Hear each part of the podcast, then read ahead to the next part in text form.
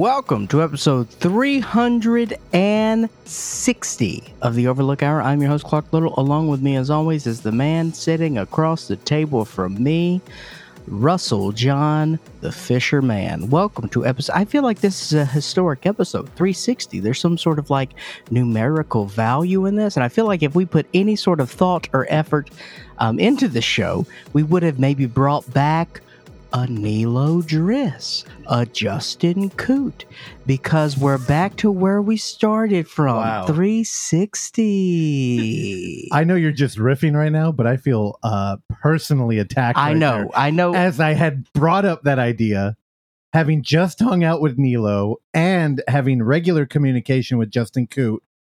Yeah, I, I know what you're doing, but you didn't say anything about 360 though. you were only in when the number came up. I under- I get it now. All right. Well, uh Justin Coot just wrote a review on Bodies, Bodies, Bodies as he attended an early A24 screening, uh, thanks to the local film uh, connoisseur Jesse Hawthorne Fix hooking him up. Uh, funny thing is, Justin Coot is the type. Again, we're talking about fuck. When was the last time he was on the show? Episode fifty. He was a.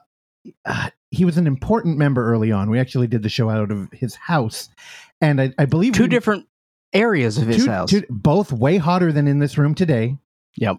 Because it's very hot in here. We've both been complaining, but with a little reflection, episode 360, we look back and it used to be worse. It used to be we were in a room where there was pane glass windows that were nailed shut for some reason that would fill up with, with sweat. Condensation. condensation, our bodily fluids would get all over there. Anyway, I believe we stopped doing the show at the house when he showed up to his front door in his uh, boxers and said, Sorry, man, can't record today. No, I think we pressed on that day. You said, What the fuck are you talking about? We got a guest. We're doing this. Yeah. No, the day we stopped was when he went, Sorry, can't record today. Turns out I'm going to Disneyland. And it's been a, a trip he had planned for months. Yeah. Anyway, uh, he reviewed Bodies, Bodies, Bodies. And it's funny because he's the only person I know that's ever made a image that said uh, A24. The A stands for asshole. Speaking of assholes, it's Randy Michael Stat, engineer extraordinaire. That's me. What's up? Randy, what do you think about Bodies, Bodies, Bodies coming out next week? Uh, I'm looking forward to it. I think it looks good. Um, yeah, I don't know. I don't know much about it, but the uh, the trailer looks fun. It's also I'm excited because uh, my new crush is in that movie. Of course, I'm referring to Pete Davidson. really? No, Nice. uh, uh, Rachel Sennott. Yeah, from Shiva Baby. Yeah, she's a smoke show, dude. Is- Agreed. Pete Davidson in it? Yeah, Oh, weird. He didn't mention that in his review. he, he no, and I'm not he- surprised. before we move away from Justin, he did send me a fucking screenshot. Let's see if I can find it of um A24 fans in the uh comment section of the movie and he's like, "This is what I'm talking about, dude. They all fucking hate shit." So uh, his gist of the movie is that it's kind of a traditional slasher with some like social commentary in it, yeah, which sounds very charitable coming from him. yeah. So I literally think it's like all of the A24 like you know the A is for arrogant when we're talking about Randy and uh they they look down from their uh, Olympus perch upon all the lowbrow film goers and they are not digging it which honestly kind of gives me hope. So yeah, I don't know. I couldn't find the damn thing. Well, um, here's here's what we know about, and again, Justin Coot is our brother. Yeah. We love him, and that is why we can speak open and honestly about it. The man will gravitate towards anything that does not cost monetary value. So the fact that he went to this free screening, operative word free, and got merch Yeah, got and got a. VIP treatment, naturally that's going to change the tune of his yeah, uh, that's song. fair. Oh, I, I found it too. So the the screenshot he took me from the comments section on Bodies, Bodies, Bodies. Uh, here's one from Nikki Jim. Bruh, who's running A24 right now? The drop in quality is ridiculous. They got 81 likes. Uh, Oxen Free 314. This can't be the same studio that produced everything everywhere and all at once. That's Here's what people don't understand about A24. You I would say roughly, I don't know, twenty a quarter of the movies that A twenty four produced, they get they get the the the bright light. Yeah, yeah. There are so many A twenty four films that no one knows about. Oh yeah, that they just acquire. Yeah, that they just sure. acquire. Here we go. Dean Miller, 988. No thanks. Next. Yeah. Here we go. Jury. A24 on their pandering to unruly 16 year olds. Sick. Uh, does Pete die in the film? Just asking for a friend. Also, uh, Senor Monkey has a minion in his profile picture. I thought you'd dig that, Clark. Oh, shout out to Senior Monkey. also joining us in this topic of nothing is Oksana Valerianova Osachi. Hi. Oksana, you just had a Nutter Butter, which I gifted you. How was that Nutter Butter? It was fantastic. Fresh out the pack, you got the first Nutter Butter of the pack. Congratulations. With my coffee. It went well. oh, that's a very nice coffee. Now, Oksana, are you a dunker? Mm, No, I don't think so. You're missing out. I don't want chunks in my coffee afterwards. Yeah, yeah, yeah. It's not that well. Again, I, I think that look, anything is improved with practice, certainly. and I think that if you were leaving chunks of cookie in your beverage, then you just need a little bit more practice as a dunker. Oh my God. Now, I'm a dunker from way back. All right. I'm a dunker. My father was a dunker. His father was a dunker. It's a lineage of dunkers going on in the little clan. The thing is, the first thing you have to realize is you have to understand the thickness of your cookie, okay, including the filling, and then also the temperature of your beverage, which you are pairing with said cookie. If it is hot and you have a thin cookie, then you have a very, very narrow window of dunkage. I don't think the temperature matters. I think it's just Oh, Oksana, please, please. Would you argue with Lou Gehrig on how to swing a baseball bat? No, you wouldn't. You wouldn't argue with me about how you dunk a fucking cookie in the tea and or coffee. I wouldn't argue with anyone on how to swing a baseball bat. I don't know who that guy is. Oh what? God. He's very famous. He's I got a disease. the name. I didn't know he was a baseball player. Unbelievable. Unbelievable. it is You want to know my uh, my dunking thoughts real quick? Oh no. Let's do it. The only thing that I dunk is a Delta Biscoff cookie when I have uh, a Biscoff cookie and coffee on a flight. That's very good. That's a nice. Uh, no, no, no. That's uh, the typical A24 answer Oh right there. Have you ever dunked a Biscoff I cookie don't and know coffee? fuck a bit. You know what I? You know when I think of dunk, I think of Tim. That's the only thing I think of. Tim. Duncan. Who's Tim Duncan? He's a basketball player. What number? Oh, dude, I can't. Where'd he go to 69, Uh, uh, Bakersfield. Yes, he went to Bakersfield. 21 Wake Forest. He's from Oh. the U.S. Virgin Islands. That was my second guess. Thank you very much. You know, A twenty four is also coming out with the whale, which Randy. Oh, yeah. They yeah. they did not release the trailer, but they released a screenshot of a 600 pound Brendan Fraser. Oh, That's he's the great. whale. Yes, he's the whale. It's a Darren Aronofsky movie. Really? Yeah. Oh, I. I And he's got a lazy eye. I and it's love Fat sick. Brendan. Dude, no, we have 600 pound Brendan now. Oh, he looks kind of like that vampire from Blade, right? Like he's like melting into a blob. Yeah. I think I saw. I didn't realize that was from a new movie. Yeah, there was. I think there was trailers or something at um, Comic Con or Of some course. film festival or something. Yeah, it's funny. Um, we had briefly thought about talking about like Comic Con releases. That's totally a lie. I don't know why I felt the need to lie about that. Me and you were downstairs watching the trailers from Comic Con.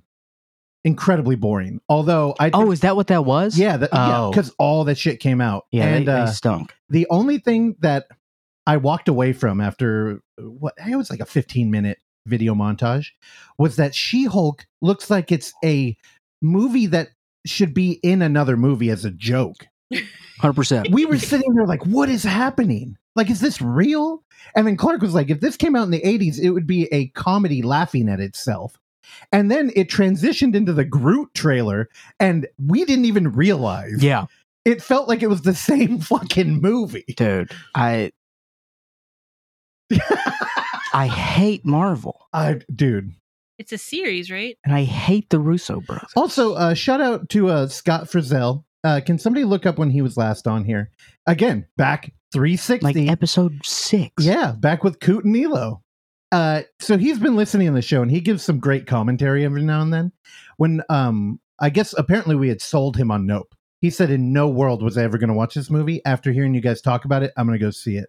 And he's like, uh, "As far as the Russos are concerned, they should go like." He said a lot of explicit words in there, Yeah. but um, uh, they, it ended with them passing away. Sadly, yeah, Uh, Scotty. He But- episode 20. 20 Jeez. fucking OG, dude. And um he also threw in a couple of dudes that we like though. He said, yeah, the Russos, they should bring the Duplass brothers with them. And I was like, ooh. Interesting. yeah, I'm like, I gotta hear a little bit more about that beef. Anyway, I could maybe understand that.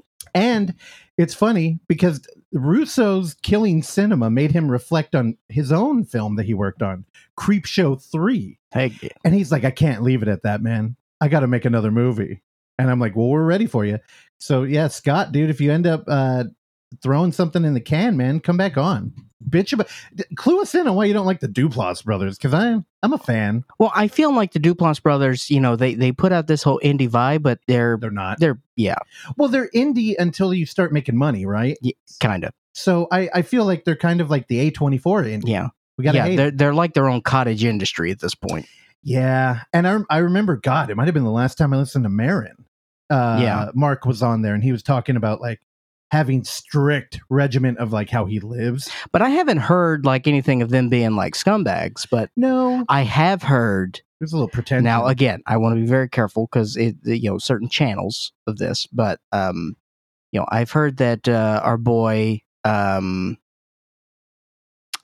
Whose name is escaping Okay. me right now? Uh, uh, uh, Wolf of Snow Hollow. okay. The you're Jim very Cummings. That Jim Cummings, a little bit of a dirtbag. Oh, really? I mean, bit. weird. He looks so humble.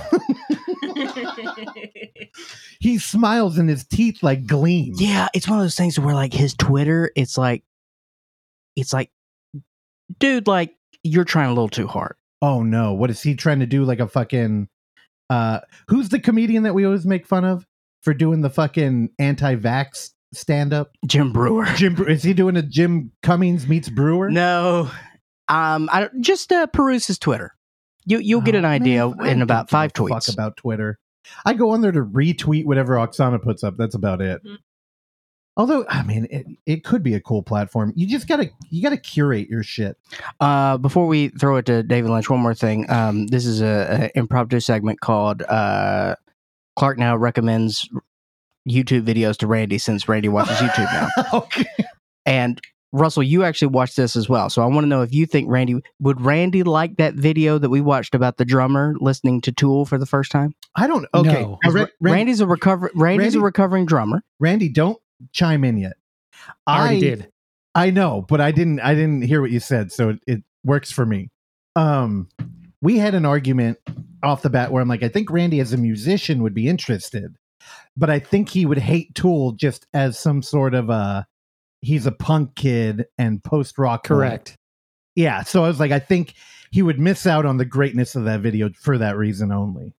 But the drummer is not in that world at all. So the drummer's out of his comfort zone.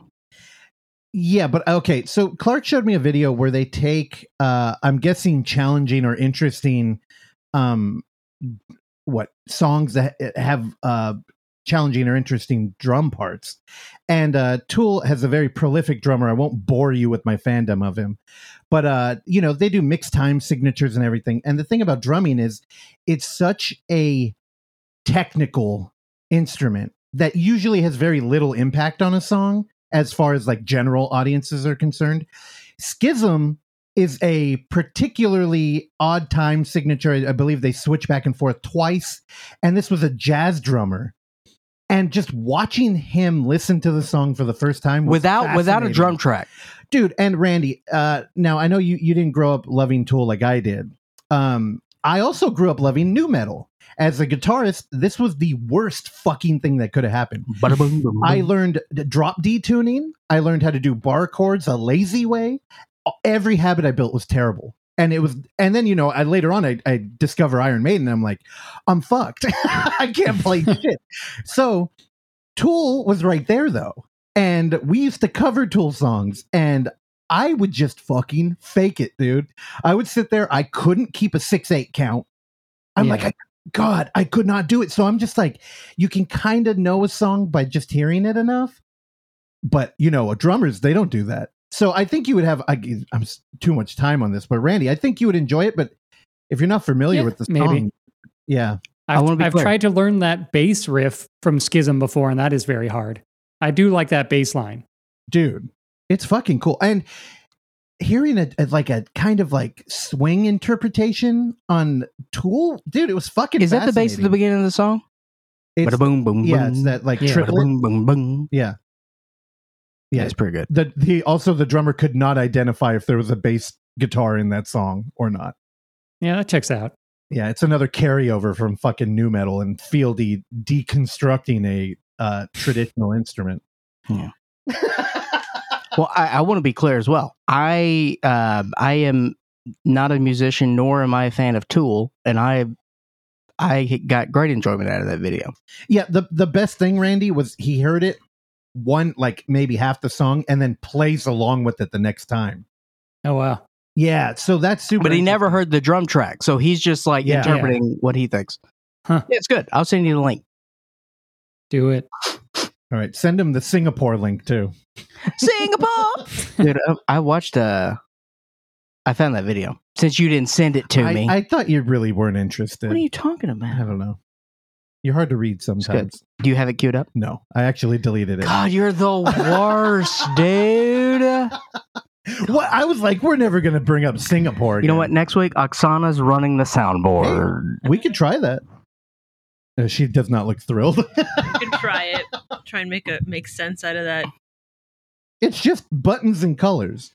Yeah, but lesson one. Uh, next week, you will come into the show and you will have researched who Lou Gehrig is, and you will give us a complete study. He's got a disease name. On Lou after Gehrig. him. Yeah.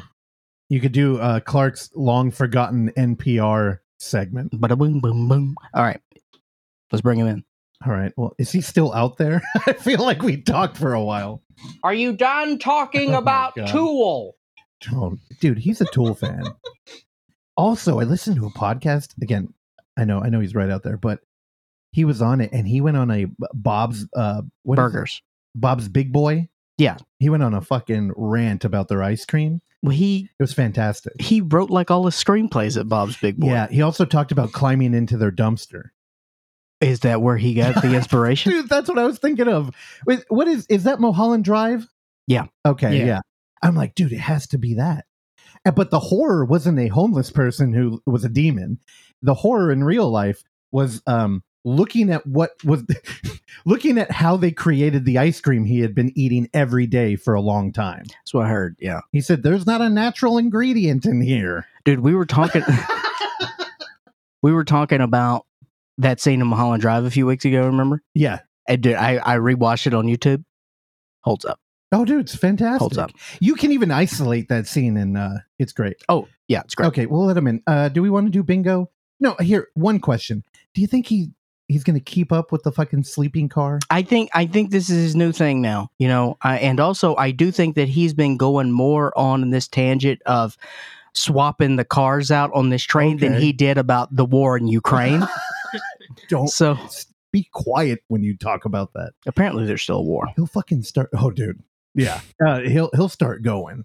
Um. Okay. So we got sleeping car. Anybody?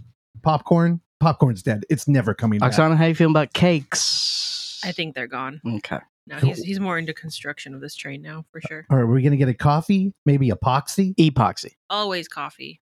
Yeah. Always coffee and epoxy. All right. And the sleeping train. Hopefully not not All right. together. Call it. Call him in. David?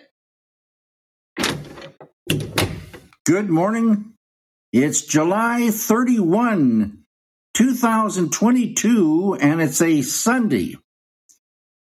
Day two of weekend projects, and the fun work train is rolling. And I have to tell you, I spent the night in one of our new sleeping cars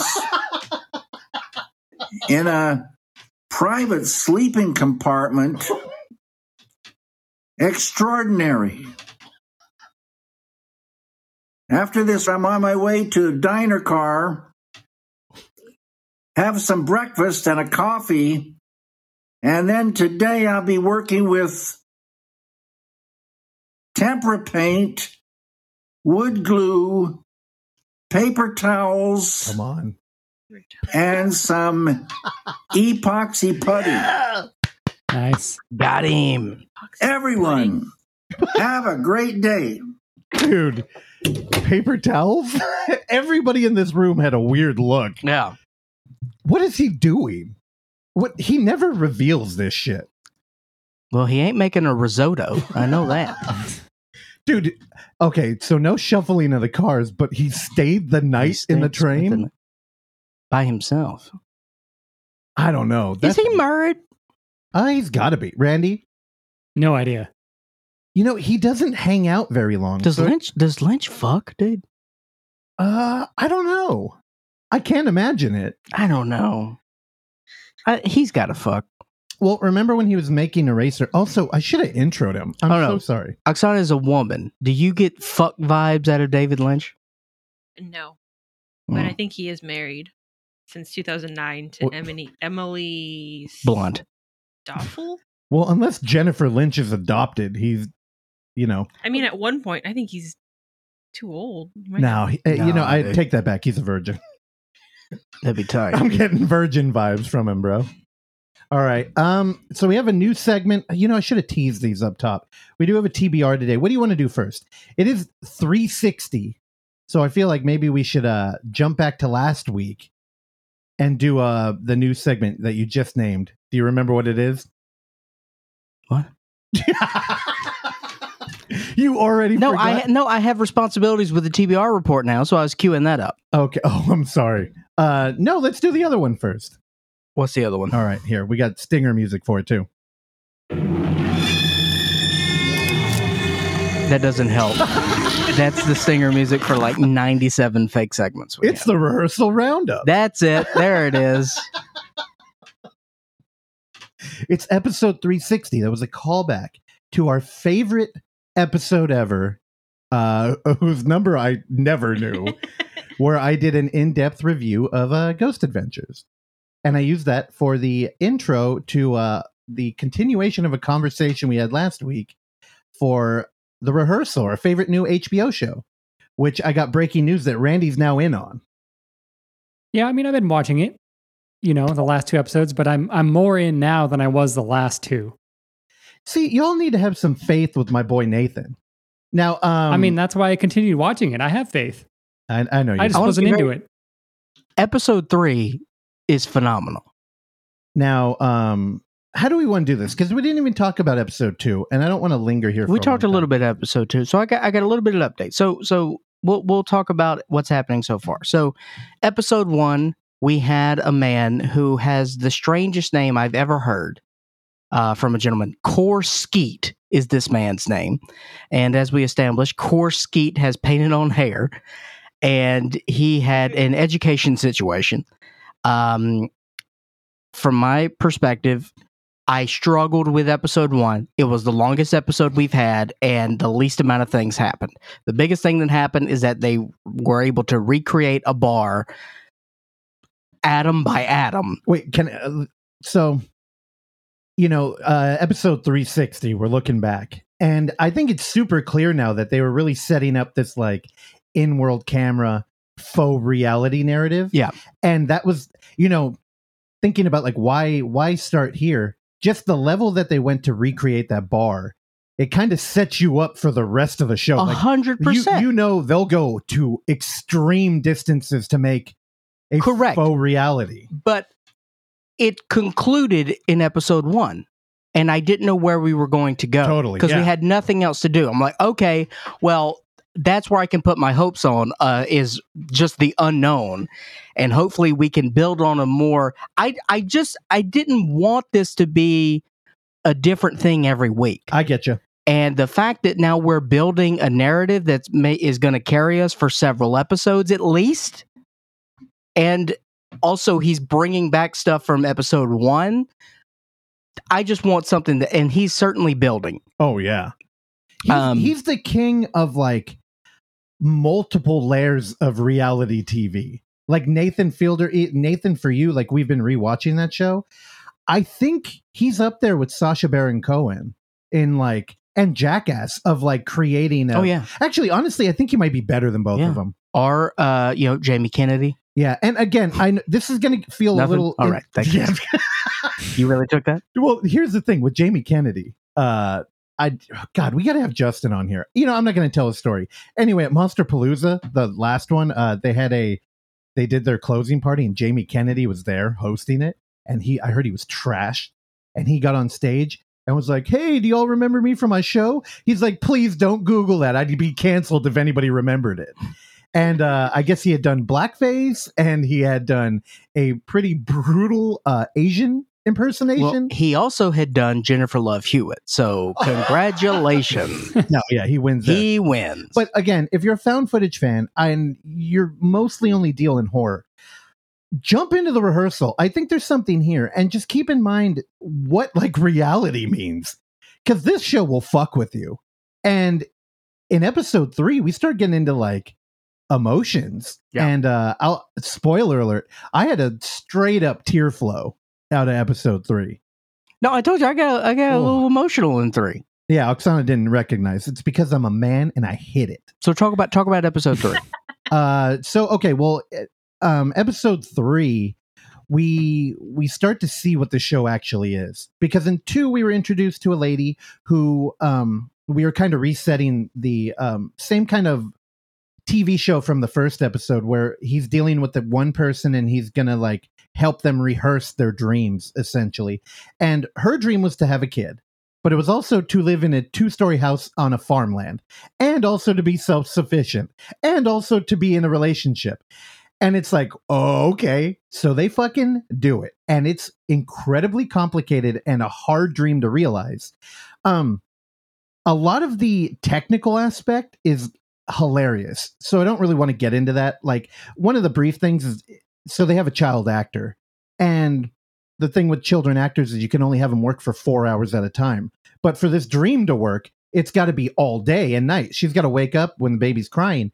So he, they have hundreds of children actors that they rotate in and out. Dozens. It's like two dozen. Well, let me embellish, please. Don't bring reality into my faux reality uh, lecture.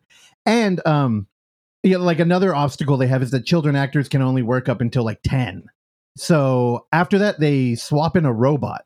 Now they also want this to feel like it's uh, reality, so they try and do it secretly uh, via a kind of like staircase that you would breach a castle wall with, and they bring it up to the second story window and whisk away the child at night. All right, it's a first story window. Again, Correct. I can't embellish any Yeah. of this. I'm trying to sell this fucking show. Nathan is a personal That's called friend. misinformation. oh god damn it! This A24 shit. We got to We got to fire Randy. No, we just have to hold you to checks and balances, dude. All right. It's a full time job. So in episode If we don't, three- we get in trouble too. So That's right. From who? from you, Okay, that is true. All right, fair point. Um, Johnny Fairplay. Who's that from? What? Was that from a street basketball? Was there an MTV show where Are they? you, are you are you okay? Johnny Fairplay. Okay, email us overlookhour at gmail.com if you remember who Johnny Fairplay is. It's either a reality show contestant or a basket. Don't Google it. I'm shutting down the producers right now. Okay, episode three. Eh, Thank you. We uh, are introduced to another character. Ex- ah, how do we talk about episode three without giving away two? Because the storyline carries over with the girl raising children Mhm. as this is going to be a long term thing. So at the end of episode two, we're looking at, oh, is this going to be the show? Because in episode two, the the young lady um, is single, and she wants to know if you know raising a child something she wants to do. So that henceforth this whole simulation, and she goes on dates, and she meets one guy in particular who we spend the majority of the episode with. That guy's name is Robin Stone. Um, this is one of the more um, polarizing is not even the word because I could I can't even I don't think there's a person who on this planet who would enjoy what this guy brought to the table and would not be annoyed by this guy Um, I uh, outside of the woman in the show. I uh, actually I thought he was a pretty chill dude at first Mm. because there's a chemistry there, and you were rooting for them. But then here, eh, but th- th- so they both, you know, have a faith, Yeah, um, you know, in our Lord and Savior Jesus Christ. they're in some weird cult of Christianity. And, but Robin talks about how many cars he's crashed, including his Scion TC. Um, and that is when he brought his life to Christ. Um, so we found um, he did an interview with Vice Magazine, uh, Randy's favorite publication. Um, and because he felt like he was not being portrayed correctly in the show. Uh, Robin Stone, the horny scion, TC crashing, sign seeing, Christ loving son of Paramore, sort of Paramore, on the latest episode of the rehearsal, um, felt like his appearance didn't show him in the best light. Uh, Robin, who has a moving company in the Portland, Oregon area, said that if there's something he'd like the viewers of the rehearsal to know is that he doesn't smoke weed anymore. In fact, he's completely sober. He also doesn't think that what people saw of him in the rehearsal, an absurd an absurd social experiment moonlighting as a reality show in which Fielder meticulously rehearses anxiety, including moments in people's lives, actually show the kind of person he is. I think they really like changed my personality, Stone told Motherboard over the phone. The portrayal is just completely aimed at making me look bad. Dude it's funny because he is introduced to a show where they're creating a fake reality to better equip you for you know reality. Yet like everything like uh Anomalisa like all these films that deal with non-humanoid uh subject matter they always kind of reveal the humanity in everything. And this i thought was a fucking perfect example. And now their chemistry is rooted in a weird kind of like I don't know, internet fringy energy where they show her on other dates and she's talking to a very regular dude. And they're out at like what looks like a Costco kind of food court, but it's outdoors. And um they're sitting there and she's talking about the Dead Sea Scrolls. Yeah. And he's just like, what the fuck? But this dude came in and's like, yeah, I crashed my car going over 100, but I ended up standing straight up and God was there and I saw a double eight. It's rebirth. Stone says that he is a strong believer in Christ, a belief that has only grown with the multiple vehicular accidents he's gotten into. On top of crashing his Scion TC at 100 miles per hour, something he repeatedly references in the show, he also had a brush with death when he was involved in an ATV accident. I even saw the white light, he said. Oh I was ascending, going into heaven, and God pulled me out.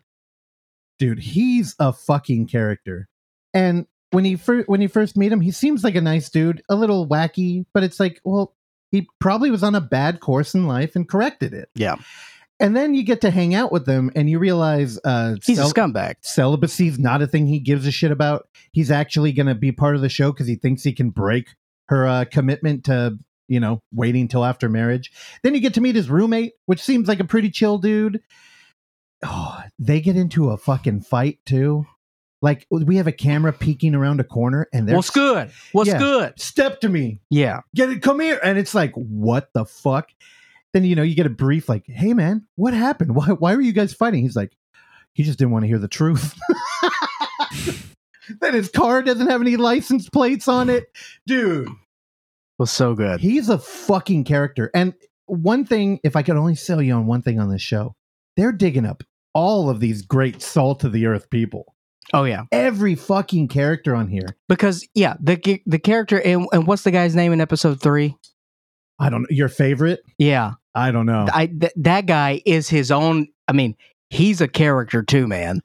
Completely different from Robin, but uh, so the storyline in episode three is that we're still dealing with you know um, the the lady in the house Yeah. with the children, um, who also now we learn that she does not celebrate Halloween because it's uh, you know the devil's birthday or whatever Oh. she says, um, and uh, that Google is, is Satanist. but Nathan's still working another side angle, so he's still he's still doing rehearsals for other people. which includes this gentleman who shows up in one of the new uh, Jeep trucks, uh, which looks very nice. And his storyline is that he needs to talk to his brother about getting his inheritance from his grandfather. And the reason why his uh, the inheritance will not be handed over to him is because the executor of the will is this gentleman's brother.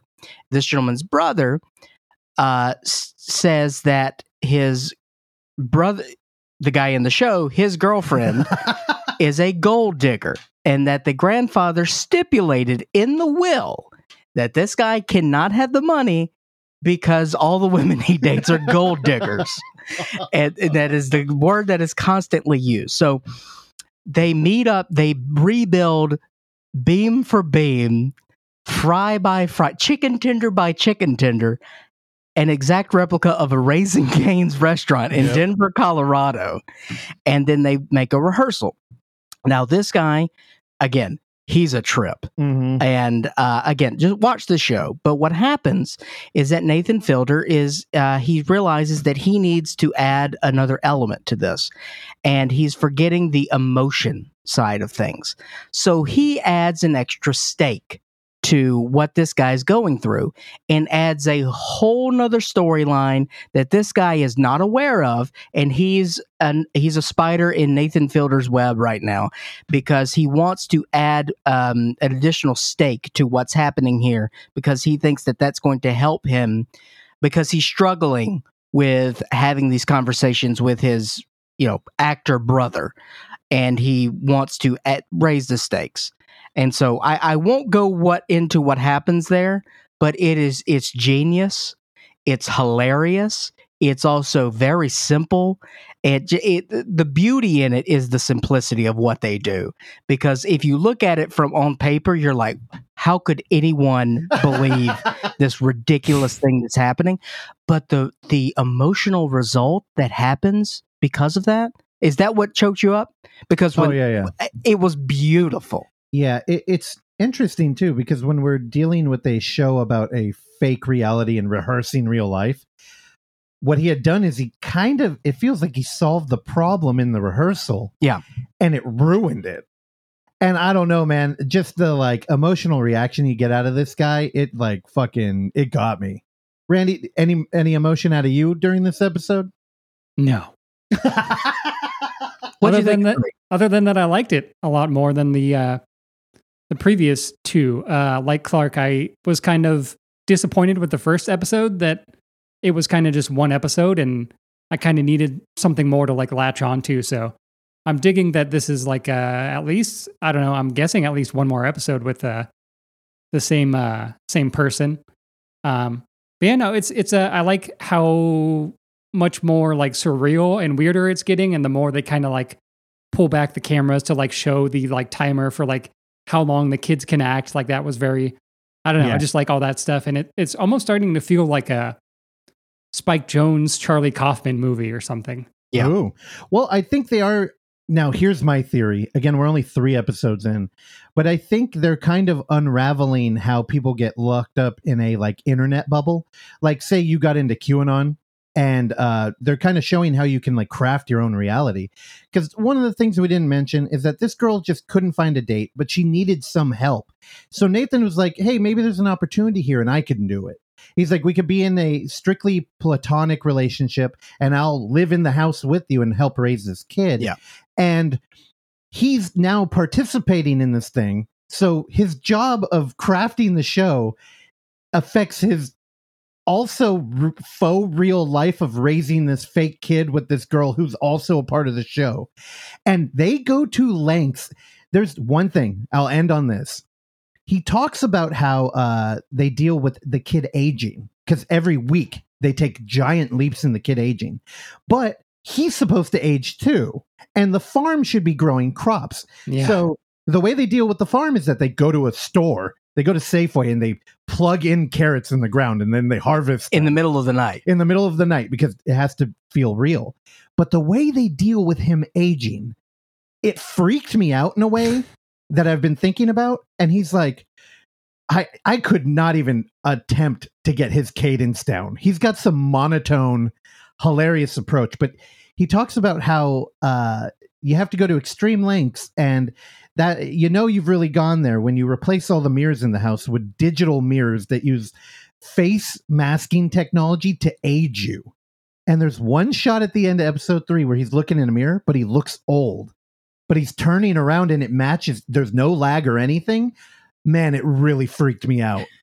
because think now on this show, I always talk about mirrors rep- representing duality, and this is episode 360. And when you have a character looking in the mirror, that usually is a visual way to show that they're reflecting and they're kind of taking everything in. But when you're looking at a fake representation of yourself, it almost it it, it like distorts that, and it makes it like you're you're thinking about shit, but your footing is wrong. Yeah or you have like the wrong perspective or it's like you've been listening to the show and taking notes on what i'm saying and there's no producers to correct every other word. So you're getting a distorted reality.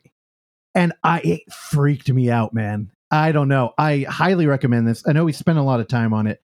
Uh get ready because i do want to reflect on every episode of the show. I promise we'll keep it shorter next time though. Jump it's on hbo max. Watch it. It's a I, great show. It- just stick with it. This is a show that you cannot have your phone out during though. Because everything it's it's a fucking 10 pound show in an eight pound bag. And if you're not paying attention to every aspect of it, you're gonna miss something. All right. The rehearsal. Five stars. All right, you ready? You need time to to queue up. Uh, do you need to drag the female bag in here to get um our correspondence with our found footed ad- adventure? I got it. I'm ready to roll. All right, you're ready. Then let's just uh, you know what? Let, let me uh let me intro this. For new people listening to the show, Hi. this is our found footage adventurer segment where we have a field correspondent out there, Thomas Burke. He made one short film, submitted it to us, and we used it in an online in during lockdown. Uh, he came on. He made a big mistake. He came on the show. It was a guest, and I put the hooks in him. Now we send him all over the planet to find found footage films and report back. He uh, he's constantly in the field, so he writes us emails and recommendations. Uh, this week I'm going to bring a new one to you as Thomas Burke is at it again with the fraternity film. So let's go ahead and kick this off. The TBR Report. Brought to you by PVR.com. this week, I'm curious to hear what y'all think about Haunting on Fraternity Row from 2018, which is a found footage movie I had caught on Netflix a couple years back. I think it's available to stream on Tubi or Amazon. But either way, let's dive into the synos- synopsis. Oh boy. Hi, my name is Clark. A fraternity house throws their big winter luau party, but when the fraternity brothers and co-eds begin dying horrible deaths, they discover an evil entity has taken over the house. It's quite funny to me that I keep seeing poor reception across the board with this because I very much liked it, and that's why I'm basically dying to know what you think. Any found footage frat party movie that came out prior to this, likely recorded in 360p resolution, 360. Oh, nice. And had nowhere near its budget. Fraternity Row looks like it was capped at $1 million. So perhaps what I'm trying to say is that, personally speaking, I think this is a well paced and technically sound picture. I'm sure others are going to play devil's advocate and propose that the storyline is unoriginal, but I don't know. They managed to keep the spookies at a relatively high volume, and it's and it's not like this film drags on for too long. Maybe the only thing dragging on is my commentary, so let me know what you think. Love you guys. Cheers. Thomas Burke, director of Found Footage Movies You've Never Heard About. Thank you, Tom. Also, Tom, uh, excellent email. Do not end sentences in prepositions. Thank you. God, you know, that echoes in my head all the time because you used to say that to me. I don't even know what it means. I know. Tom, fantastic. It's you're so articulate while on the field and running from demons. Um, dude, haunting on Fraternity Row. That name couldn't say uh, "Run, Randy, Run" anymore. And I'll tell he he's completely correct. This movie, it's it's a mixture of fucking. Oh, God, what was that film? Project X. Oh, Do you yeah. remember that MTV film? uh, saw it theatrically. Oh, whoa. Okay. So think Project X meets Hell House LLC, except instead of setting up a haunt, they're setting up a luau, which is the, you know, the fraternity's big I'm party. Okay. dude, this movie is like, it's weird. It feels like an 80s sex comedy. And you can tell that's mostly what they're interested in doing. There's there's a there's a fair amount of scares here, but the pacing is weird. Like I, I know Tom said it, it's well paced, and it is for a fucking found footage movie that's an hour 40. Oh, Let me say that again. That's an eternity in found footage. Here's the thing. That's Arc on with the wind, dude. This movie fucking moves, man. And it's just because it's kind of like uh, In mysterious ways. Um what did you name yourself today in the chat? Uh Hurt Kreischer. Hurt Kreischer. What what National Lampoon? Is that the the film stuff? What did he create? Bert. Bert Kreischer, yeah. Well, he they Van Wilder was based on Van- him. Thank you. It it's got that vibe, dude. It's that movie. It's fucking weird. There's a huge cast of people. So it's horny. everybody in this movie is beautiful. Yeah. and it's constantly like so there's one dude who uh, the uh the ripped member of the fraternity. Uh everybody just looks pretty. I can't i can't figure out who it was. He's never wearing a shirt and he's trying to live up to his goal. Now hi this will be his sixth year in this fraternity which uh lets you know a little bit about this character. Little Bert Kreischer. for the fat past five luau's he has had a threesome. So this year he's like dude we're going for six. That's the kind of subplots we're going to get in this movie. Hell yeah. but if you're a little bit like a Chad Lott, our buddy over at Scary Thoughts, and you love a uh, prophetic pothead, we also have that. As our protagonist is a you know a, a connoisseur of uh, cannabis, and he's the only one You have to have that. you have to and it's funny because you know we just talked about the rehearsal and like kind of creating your own little bubble well in a horror movie that can usually be the only thing that can save you and uh he's up on a laptop during the luau looking up the weird history of this fraternity now i don't want to spend a ton of time here it's on uh amazon prime this if you have friends over and you're gonna hang out and like have a couple beers or something watch this fucking movie. It's easy. You can get up and leave at any point, come back in. You could uh, order pizzas, answer the door. You're not going to miss anything. But there are some pretty interesting little moments. Like we kick off the horror in this film with uh probably my favorite pledge in the movie named NASCAR. Now, NASCAR is a little Asian boy, which for some reason makes this all the more hilarious. And the punishment they've given him is that he can only make left turns. So they call him and make him do a bunch of dumb tasks, but he can't ever turn to the right. Otherwise, they all yell at him and threaten to kill him or something. So he's given the task of bringing all the kegs into the basement. Now, while he's moving it with another extra, uh, they yell at him at the top of the stairs left turns only. You fucking idiot NASCAR. There's left turn. So he's like, ooh, ooh. He drops the keg. It goes rolling down these flights of stairs and uh, ends up in the basement going through a wall. So they're like, dude, you fucking dropped the keg. And they follow him down. Well, weird thing is, it breaks through the wall and reveals a tunnel. Now, Tom mentioned that it looks like this movie had a million dollars. I completely agree. Everything is crystal clear, clarity wise. All of the set design, dude, this fucking luau, there's a reason why it's the biggest party in this campus. They have like eight rooms. One of them's a black light room where they installed a bunch of shit. They have an indoor um uh what do you call it? a safety guard? Is that is that on the beach? What? if you're A drowning on the lifeguard. lifeguard, thank you. Safety guard? So they haven't. yeah, Baywatch. they Home of safety guards. Now, I've done a little bit of landscaping, and I know how hard it is to transport sand. Well, they fucking do it, and they have a room where they have a lifeguard tower and a like giant sandbox where people are just raving. Also, everybody is in their fucking underwear in this movie. It's all bikinis and it's very horny. Clark, I think you would be into it. But the tunnel, my god, dude, the set design, you're just like, holy shit, is this on like a lot? How did they do this? They go into the tunnel. I promise I won't give away too much.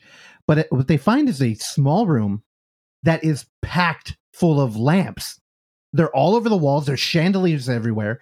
And in the middle of the room, it seems to be there's some satanic shit going on. Mhm. It's it's one of those things where you watch a movie and you just know you're never going to see a room like this in any other film. Uh, the reason for all the lamps being in there, everything is a payoff. So this one's very easy entry, and um, it's a fun fucking film. I'm actually kind of shocked I never heard about it. As uh, Tom mentioned, it came out in tw- what 2018. Mhm.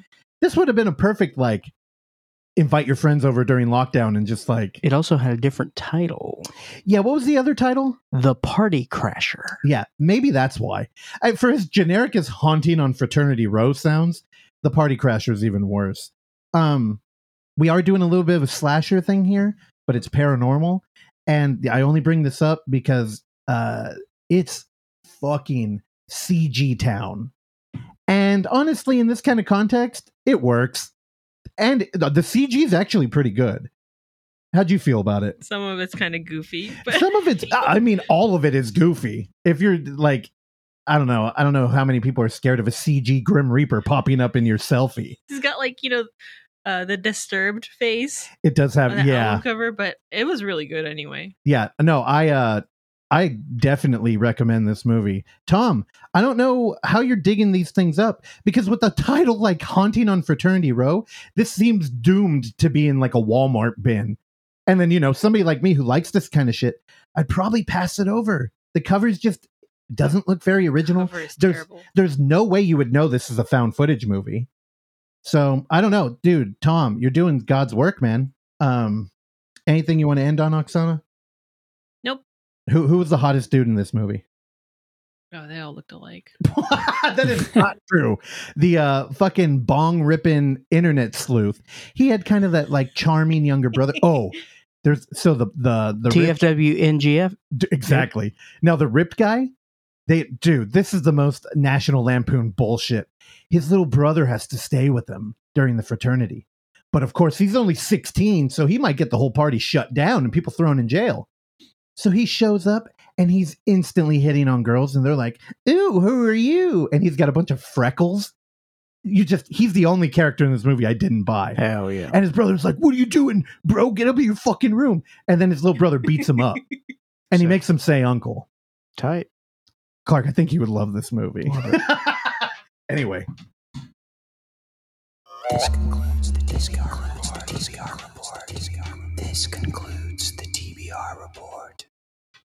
All right. Well, this also concludes hour one of the Oh Overlook God, Hour. I know. Randy Michael, Yes, sir. this week was a week Uh-huh. that you lived your life in. And as we know, you do this Indeed. show.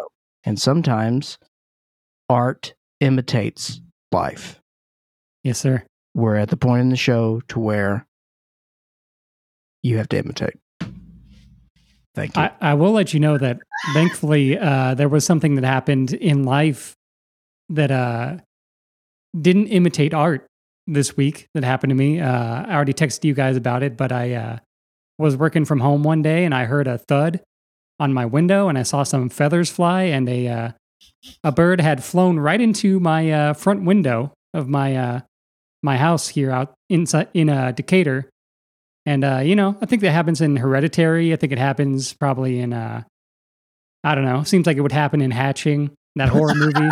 yeah. But uh, everything's been good since I uh, I waited for it to fully die, uh, and then I, I threw it in the trash can. Oh, then you, you- ate it. oh, Randy, you I didn't know that. Randy, you got to kill him. What do you mean you waited for it to fully die? Uh, it was uh, you know, it was just it was just hanging out there. It was uh, it was How struggling. long? I don't know. I'm I'm really uh, cowardly when it comes to uh, creatures or animals, and uh, I didn't want to touch it when it was just sitting there. Well, just Yeah. stomp it, dude. well, no, that's the kind of culture, you know, like the whole anti-hunting thing. You realize, hey, if you're a deer and you get shot by a rifle from a good hunter, that's the best way to go. yeah. Instant death. You're, yeah, you don't want to be torn apart by a wolf. That sucks. Also, Randy, all the movies that have birds hitting windows, Yeah, it's it's not a surprise you don't know what they are because they're usually alien movies, dude. Yeah. It's usually a sign of a UFO. So I'm is down with aliens. I, it sounds like you might be getting laid soon, dude. I mean, we could only Oh, hope. Mexican? He's gonna get probed. Oh, that's what you meant illegal. Oh, Mexican. Thank you. Oh my! God. You finally God. tuned in. So yeah, no aliens, no uh, no demons or anything. But um, yeah, I had a I watched a good four movies. I think last uh, yesterday. We had a little little storm, so I just kind of uh, hung out and uh, watched a bunch of things. Um, but ha- I did watch on Friday. I went to the theater, the Plaza Theater again. Shout out a movie that I will not talk about too much because I know you guys really want to see it, and I don't want to uh, ruin anything for you guys. Um, I'm surprised it's playing here. I checked your area, and it looks like Resurrection is not playing there yet. It is not. no breathing. The new uh, Rebe- Rebecca Hall film, uh, director Andrew Semans. Uh, I almost Wow. watched. Yeah, I Which almost watched this for Sundance, but uh, I missed my screening time. It's interesting that that's the director's last name because everybody is creaming their britches over this thing. Thank you, Yeah. Clark. It's pretty good. I mean, if you like, uh, you know, if you're a, a big Rebecca Hall fan like we are here and liked her in the Night House or Christine, uh, it's definitely like a, you know, a psychological Whoa, sort dude. of. Don't forget the town. I'm not a big fan of the town. I think I've only seen it once. But uh, yeah, she's she's doing great work here. Uh, very good. Tim Roth appears and plays a uh, a creep, and he's great as well. They're both fantastic in this. Um, but yeah, I don't want to say too much, but I think if you're a Rebecca Hall fan, you should go see it. You'll probably dig it. It's uh, IFC's putting it out, and I think there was like a Shudder logo um, on the front of it too. So maybe it'll appear on Shudder eventually. But yeah, it's good. Randy, what did you Uh-huh. rate it in Letterboxd? I gave it a uh, good old four point five. Whoa, I think it's in my it's in like my top uh, guitar riff. five of the year so far. I think it's a perfect film, then, right? Yeah, four and a half. Did God come down and possess her to make the perfect piece of art? Bro, is this the new transit, dude? No, Echoes a Vertigo? this is like uh, this is behind like Petite Maman and Memoria for me this this year. Oh my God. That's high mark, dude. Petite Mama, Petite, Ma- Randy, Petite Mama is five stars, dude. I think it is. That movie's perfect. I love It's- that movie. It's probably my. Uh, I think that's. I I do have a letterbox list going with uh my favorites from this year. I think that's at the top so far. And Jackass 4. It's good. Uh, but some of the movies that I watched yesterday, I will kind of uh, quickly go through as well. Uh, I watched a Francois Truffaut movie that I had no idea uh, existed I never heard of him. called uh, Mississippi Mermaid. Oh shit. It came out in 1969. Uh, Oh, features okay. Jean Paul Belmondo and uh, Catherine Deneuve, uh, both, uh, you know, who were very big in French cinema and other uh, European cinema during the time. And um, yeah, essentially, this movie is about um, Jean Paul Belmondo's character who lives in the island of Reunion, which is somewhere off of France. Uh, he like runs this tobacco like cigarette plant, um, and he gets a mail order bride. Um, Sounds like Epstein's Island, dude. so yeah, he he gets a mail order bride, and the person who shows up is not who he thought uh, it was supposed to be from the pictures that he saw. It's actually actually Catherine Deneuve's character. He's Um, like, you're half fish. Yeah. and she shows up and uh he kind of just, you know, is like, okay, I guess this is uh this is it. She kind of has a story for why she used a different photo, which I don't know. You seem like that would be red flag like Ooh, from the start. catfishing. Catfishing. In 1969? I love it, dude. Yeah, it's the first catfish, dude. Yeah, actually, this song was such a big hit that Mountain actually made their uh, greatest hit, Mississippi Queen, after this movie. I know that. Clark was staring at me, waiting for me to fuck up one of those details. You got it right. I'm shocked I remembered Mountain made that song. Did you Google it? No, I did. I thought about lying right there. I, know I Googled it. I know you did. no, Mountain is one of those bands that, like Uriah Heep, people are like, "Oh, you like this kind of music? You'll love Uriah Heep," and it's like, eh, it's kind of like hippie shit. Although we, we almost saw Uriah Heep. I I grew to like them. At Yeah. the I still do not like Mountain. Sorry. Mississippi Queen's a good song, though. Yeah, Mississippi Mermaid would be a better song. I Yeah. will tell you, as a movie, it is not great. It it runs out of gas pretty quick. Uh, I really liked the first like 30 minutes and I was kind of sticking with it for like the first hour or so. Um, so essentially, uh, Catherine Deneuve's character is like a con artist and uh, you find out that she's working for some other guy. So essentially, like within the first like 40 minutes, she, uh, you know, they get married and she steals all of his money for the most part.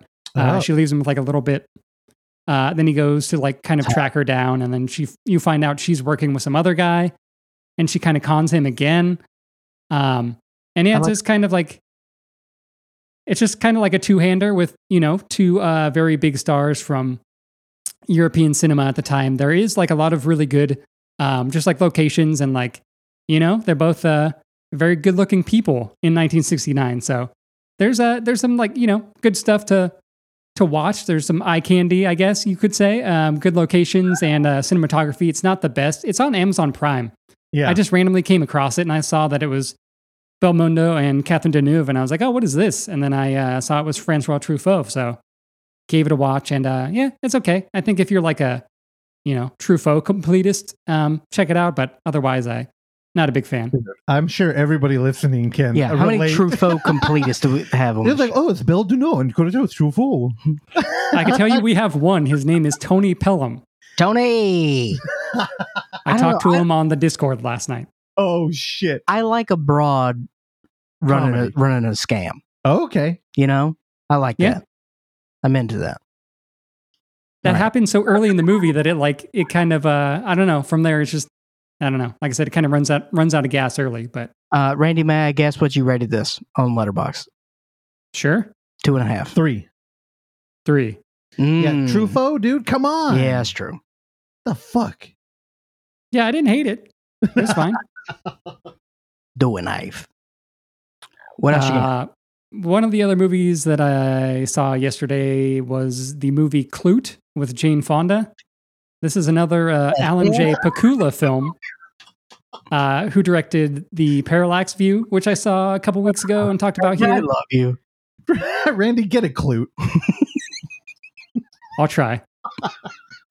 Uh, yeah, this is another uh, 70s paranoia, uh, early New York, uh, kind of seedy movie um, thriller, uh, which Gordon Willis also shot this one.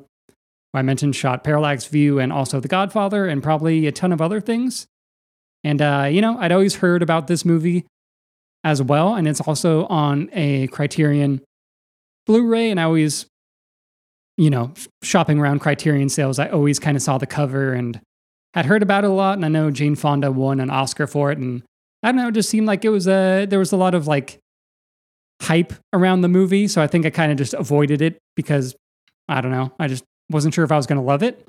But uh, I, I loved it. It's, it's really good. It's like I said, it's, it's early New York. It's uh, Jane Fonda. You got a early uh, Donald Sutherland who looks kind of creepy, but uh, his character, he plays uh, the Klute character. Um, yeah, I don't know. There's, I mean, I'm sure plenty of people have much better things to say about this movie, and there's uh, some Criterion essays and stuff about it. But um, yeah, it's really good if you're into, you know, sort of like noir crime thrillers. Like I said, paranoia, early 70s shit is, uh, I don't know, I'm really into that that subgenre, which I feel like doesn't have a lot of movies, but you know, blowout, conversation, Klute, all that stuff is is my jam. That title just gets me every Clue. time. Yeah. It's good. I Three, you would dig three it. and a half. Uh, I give it a four. Whoa. I'm off my game today. God damn. It's good. Didn't you hear him mention that there were Criterion articles about it? It's true. the clues were there. yeah. I'm just, you know, I'd, Dude. I'd be a terrible detective. Yeah. You'd miss So many murders would go cold case. You would never solve Ugh. the murder of the Mississippi mermaid. No You'd way. look right over all the clues. No, and I would be invested in that one. You know, you'd think I'd put a little extra juice in there. I don't know. Do you think we should aim for a uh, Klute Klux Klan joke? Oh, very nice. Just include. nice. okay. All right, Randy, your turn. Uh, that's all that I that I wrote down. I did, however, also watch a Roman Polanski film that is uh, that never came out in the U.S. and it's God. it's okay. An officer and a spy from 2019. Um, it never came out in the U.S. because Roman Polanski, and uh, Yeah. I don't know. Good You- you- you- explanation. You can find it, but uh, I don't know. It's it's okay. It's a historical drama, and uh, I don't know, not great. Two and a half. Uh, I think I gave it a three as well. I don't know. Oh, It probably could be a the two and a name. half. Hey, so how did you watch it? Uh, I'm, I'm out there on the internet. You know what I'm saying? Oh shit, it's hard to get. He's sleuthing. Are they blocking it from the internet in America? No, it just like never got an American release. Oh, you like it got- came out in France, Okay, but it Thi- never came out here theatrically. was this a, uh VPN Tor situation. so weird. A little bit. You know, he should have just went to fucking jail. Then we could celebrate him, just like Jeepers Creepers with its fourth installment coming out. You know, you you do the crime, you pay your time, and then you can keep making movies. oh, Randy, I need you to look up something on Tor for me, dude. Okay. How to test uh, cocaine? Uh, how to test cocaine for fentanyl? I It's don't called Narcan. Oh no, never mind. That's what you do if you accidentally OD. Yeah. Yeah, that's O that's OD. Also, when when Clark mentioned uh, look up on Tor, it's not like Randy's touring with the band. He's talking about the dark web browser Tor. yeah, which Randy re- has refused to install on my computer for decades. Well, it's not It's like easy to install. Yeah, and you actually need to install it to get the new Roman Polanski film. All right, Randy, anything else? No, sir. A while ago. okay. now as as as you know we we all right a couple things to talk about number one before i get into this i do need to explain i should have done this at the beginning but we had a lot of things going on today it's a big episode it's 360 it's a it's a celebration but i do need to explain very briefly why we missed thursday's episode Oh yeah, duh. I knew there was something we missed. um i had a pain in my leg that was in a somewhat peculiar and inconspicuous area. It was on the lower, underneath my kneecap. I would say the best best way now, to. under your kneecap or the back of your knee? I would say back of my knee, So like when you're where like your the top of the top of my calf. Okay, yeah, yeah. Yeah, uh, and like right at the, at the joint. Yeah. Um, that was hurting there for a while, and naturally, the first thing that came to my mind was a blood clot. So because I, I, I, you know, I'm, I'm a, I'm a rather clumsy man, and I also move a lot in my sleep, and sometimes I'll wake up with scratches all over, or you know, I'll bang something. Um, so you know what I'm talking about. but so, but, it, but where this particular area is, it just didn't make sense to me. Um, because it's you know, it's underneath, it's sort of protected. You know what I mean? It's got the the shell of my kneecap. because you're possessed. Well, I was talking to my boss about. I was like, "Hey, I'm just going to go to the doctor tomorrow uh, to kind of see what's going on with this, and plus, I need to go to the doctor anyway." I get, and as I turned out, when I changed over my insurance, now I have to change over my my general uh, practitioner uh, does not accept the current insurance I have, so now I got to change doctors. So I learned that as well.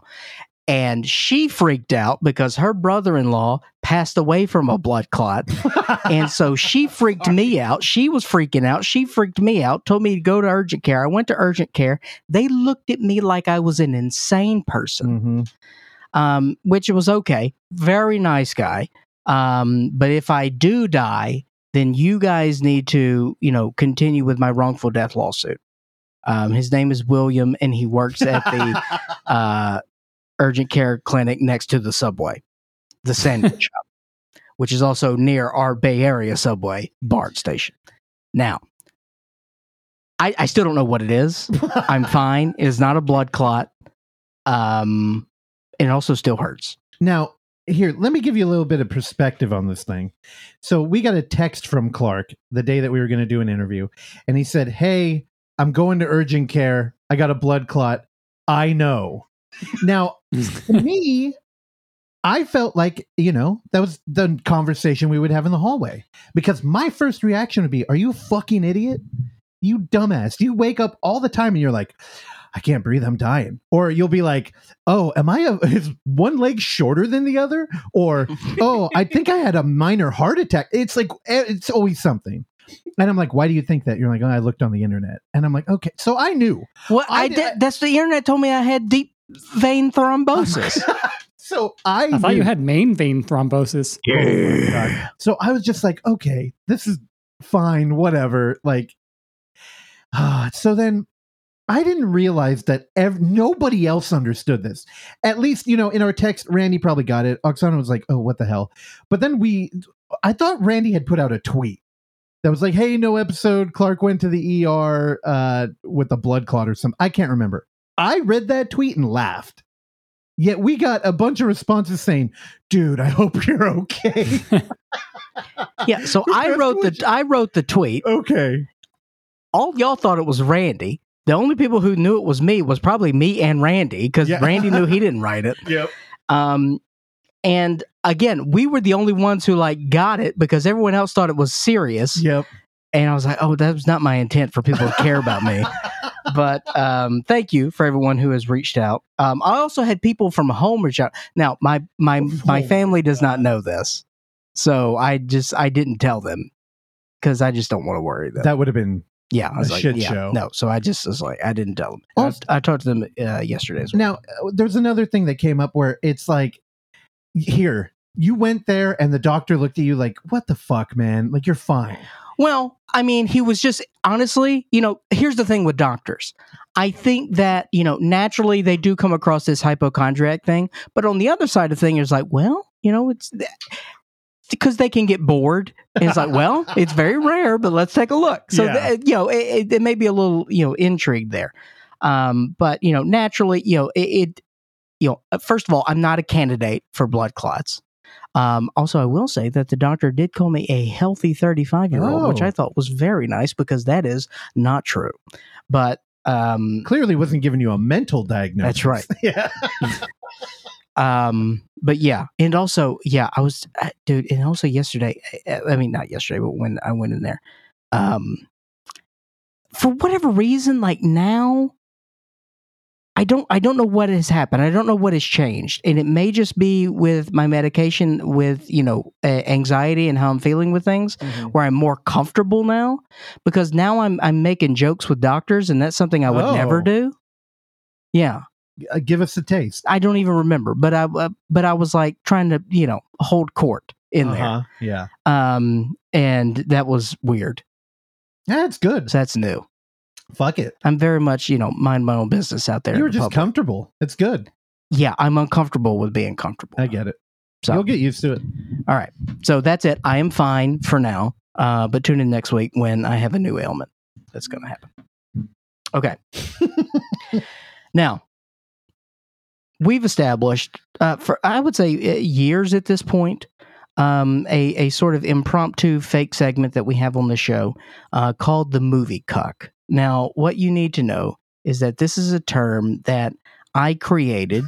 um, I don't remember the specific film, but I believe you were the first one to do it to me, and then I would in turn do it Don't to blame you. me. So, um, I didn't do that to you. you, movie cuck. You cucked started going out of your way to watch things that you thought I would want to watch with you.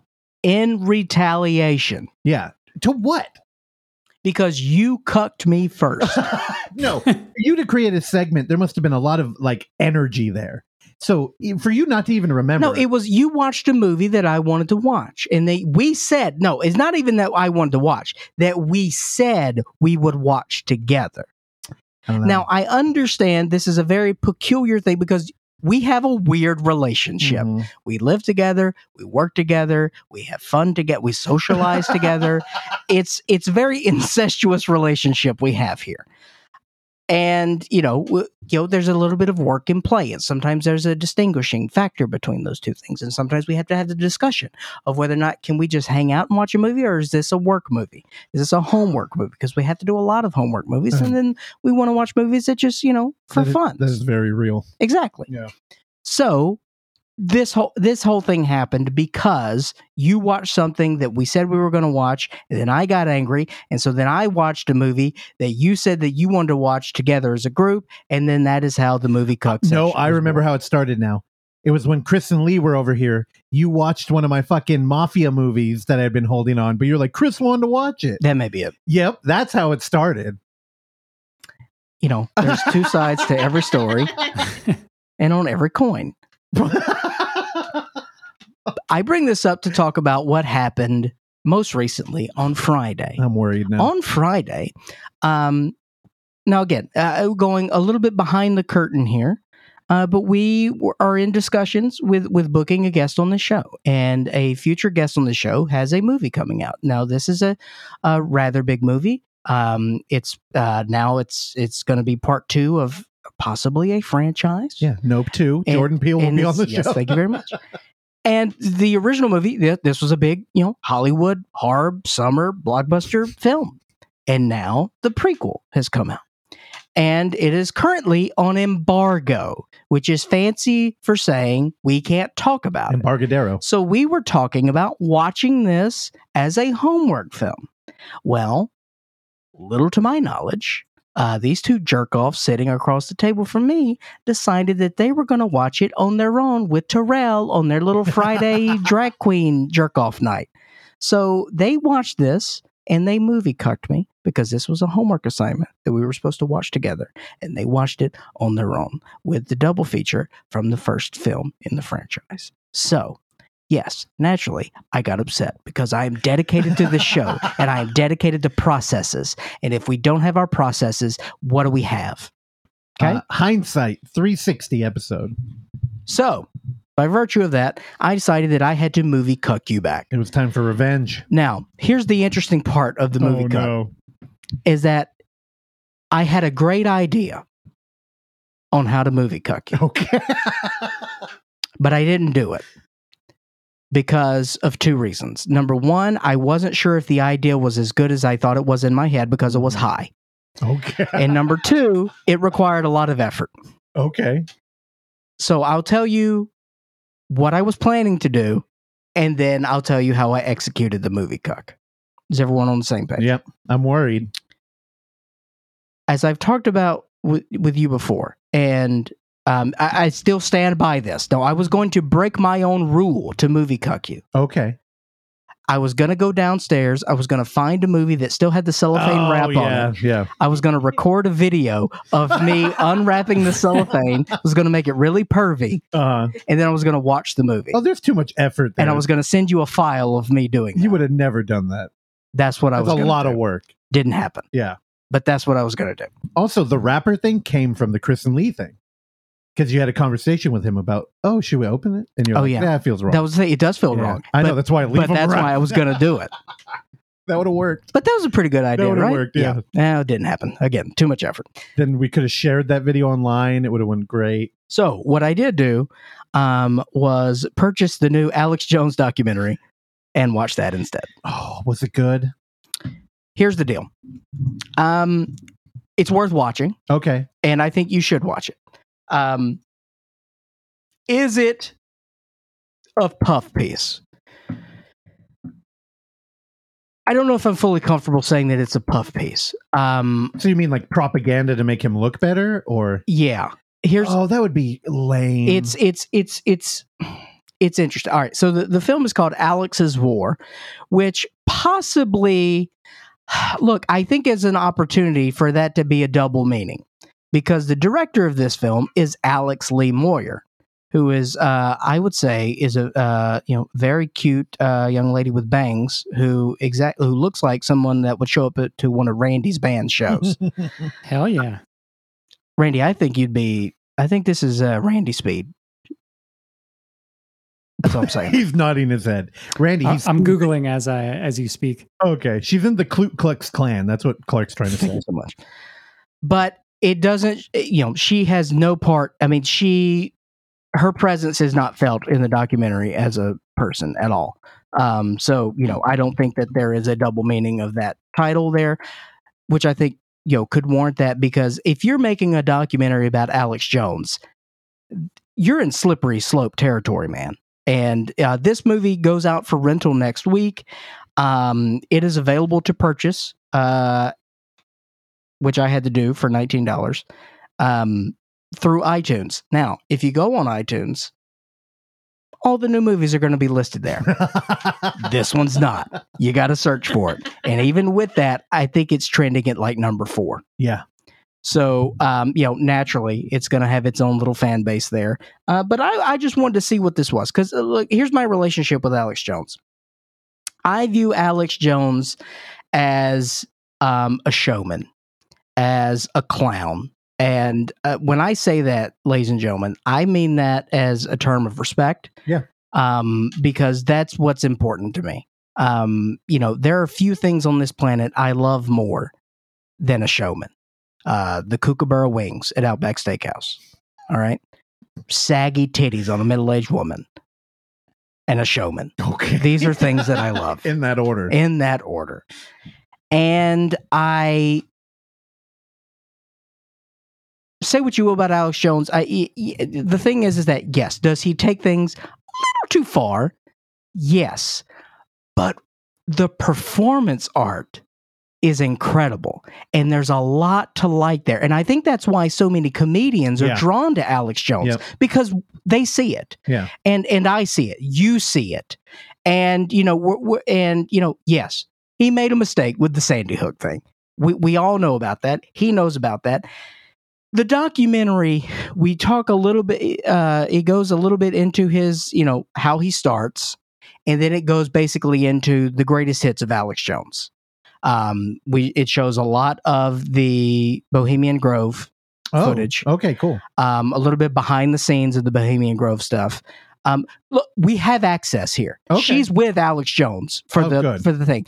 Uh, we also have access on January sixth, where she's with him Oh, on shit. January sixth.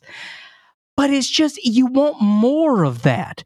Now the thing is, is that you know the footage and it the the film ends on the January sixth stuff, and it shows him trying to control the situation, and then the media portraying him, you know, that he was one of the fire starters. Of this Okay, yeah. but everything that we see is, is like he's like guys we're not he and this is you know again alex jones words he's like we're not antifa we're not blm peaceful protesting is what we're doing here today.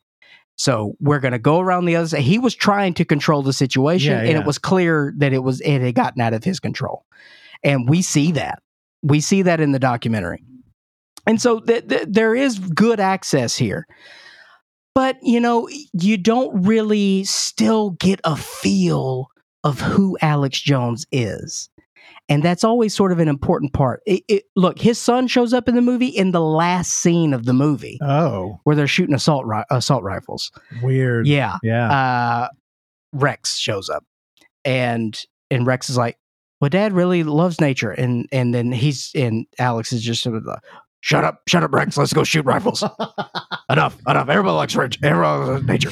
But it's um, you know the the early early Alex Jones. This is interesting stuff. Yeah, when he when he had hair. yes, and how he got his start Mm-hmm. he basically got to start on public access Yeah. in Austin.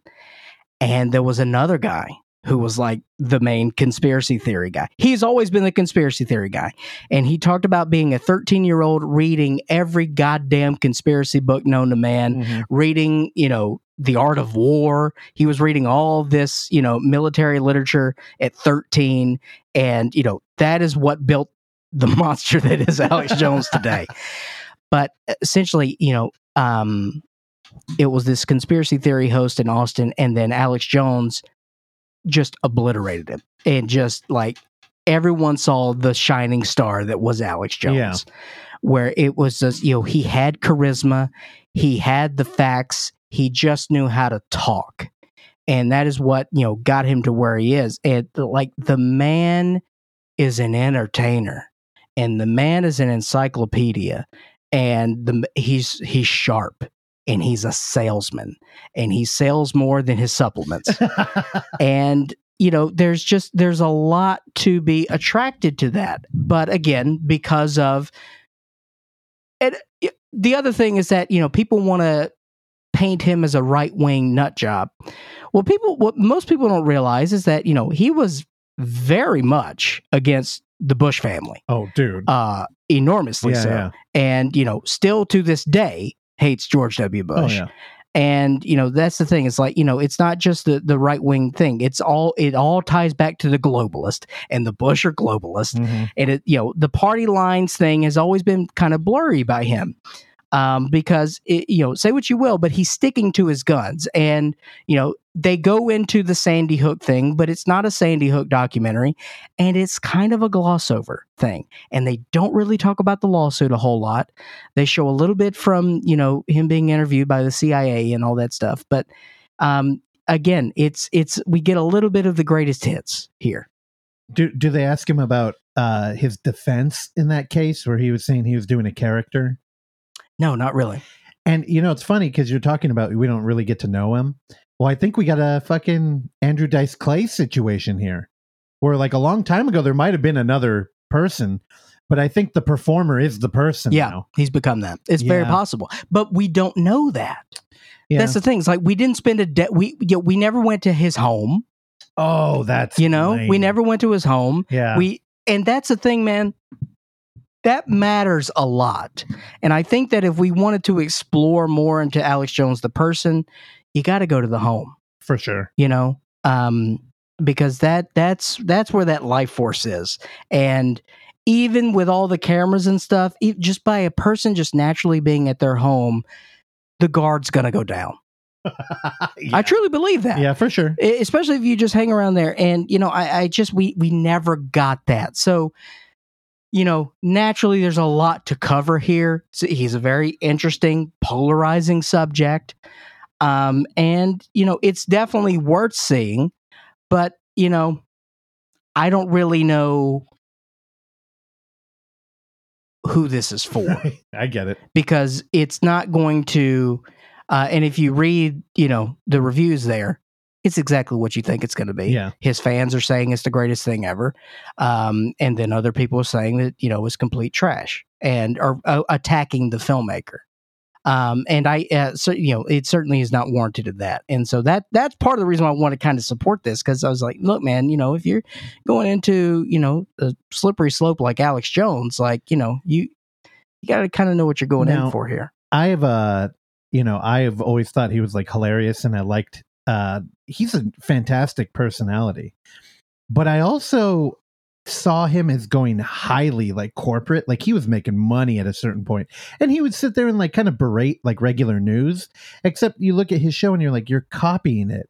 And you have like hot girl ho- like he's doing every all the shit that makes uh you know traditional journalism kind of cringe in the modern age he's doing it so I've always looked at him as kind of just like a uh, almost like a comic book empire where it's all kind of like you're either in on the joke or you just don't fuck with him. But I've always seen him as somebody who made a ton of money. That's why when you mention like, oh, you're taking a risk making the doc, I'm like, fuck, no, you're not. They're gonna make a shitload of money off of this thing, even if it's like shadow banned everywhere. Yeah. that they're gonna make a yeah a pretty penny. So it's just kind of a bummer that artistically it sounds like it's not that great. I mean, no, I'm not, again, I don't want to say it's it's that it's not. Yeah, but I Uh, wanted like a ride along, like cinema verite, like we're waking not. up with them. Yeah, it's flashy. I get it. Uh, there is a score throughout most of this two hour and ten minute runtime. Okay. Ooh, I don't like that. you know, um, but no, there's there's good stuff in here, I, yeah, and um, you know, I think that some of the reviews are saying that you know it's just a compilation of YouTube stuff. That's not that's not fair. Um, you know that we we do have some privileged moments here that are very interesting. Also, he's got a guy on his team that is one of the most vile humans I've ever experienced in my life. He looks like a young Chuck Berry, and it is bizarre. That guy fucking sucks, dude. How many scions did he rap? I don't know. That guy's an asshole.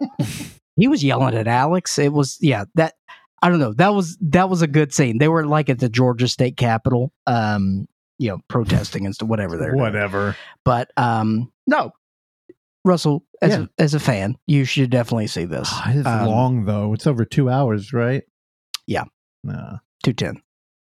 We covered a lot of ground though. Okay. Alex's War. Six stars. All right. You gotta. Gotta. Six stars for January sixth. Oh, of course. Um, okay. On this is you're listening to this on Tuesday. On Thursday, and yes, ladies and gentlemen, we will be having a Thursday episode. It's already in the can. I just got to do a little QC, make sure everything's looking good, making sure, you know, dotting the I's, crossing the T's, making sure that it is the best sounding episode for you and me. And not even a blood clot can ruin this one. Not even a BC can take me down. Spider One, Chrissy Fox, Thursday. Spider One is the frontman of Powerman 5000 and his paramour, Chrissy Fox. Chrissy Fox, let me tell you something right now. She's out there. She's she's made a feature film, Russell Fisher.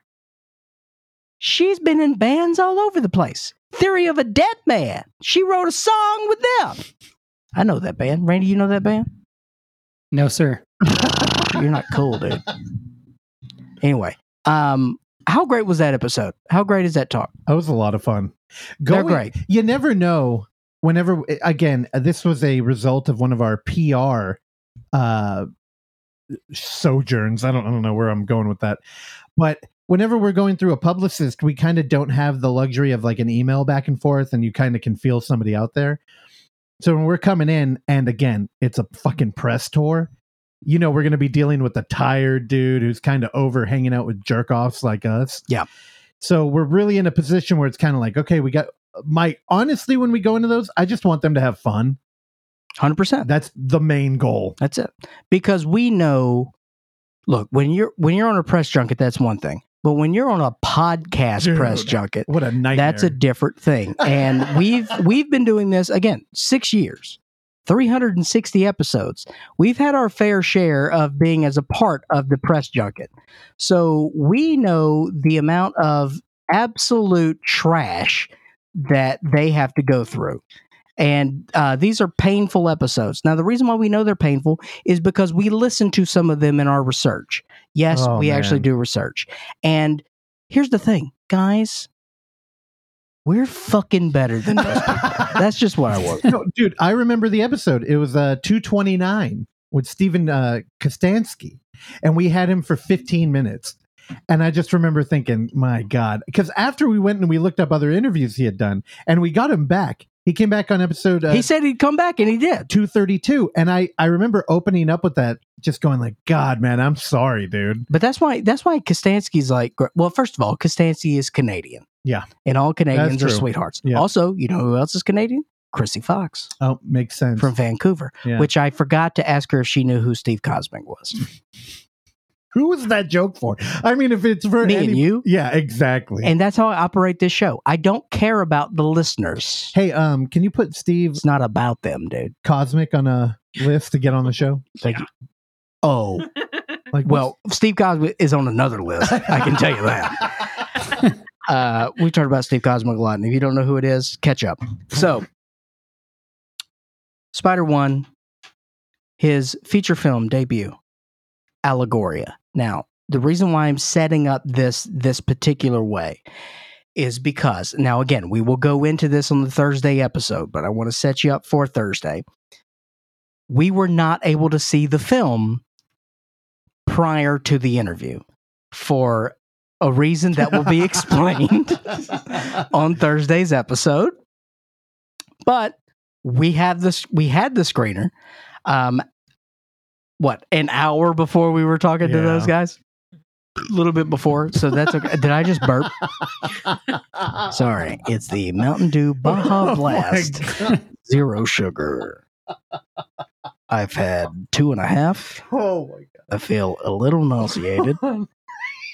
And that smelt a little like nutter butter I like how you were just gonna keep rolling on yeah i was but i knew i had to stop because I'm sorry. because you're not a I should professional have cut my mic. I should have just let the audience be like, "What the fuck?" No, I was going to trust Randy to take it out.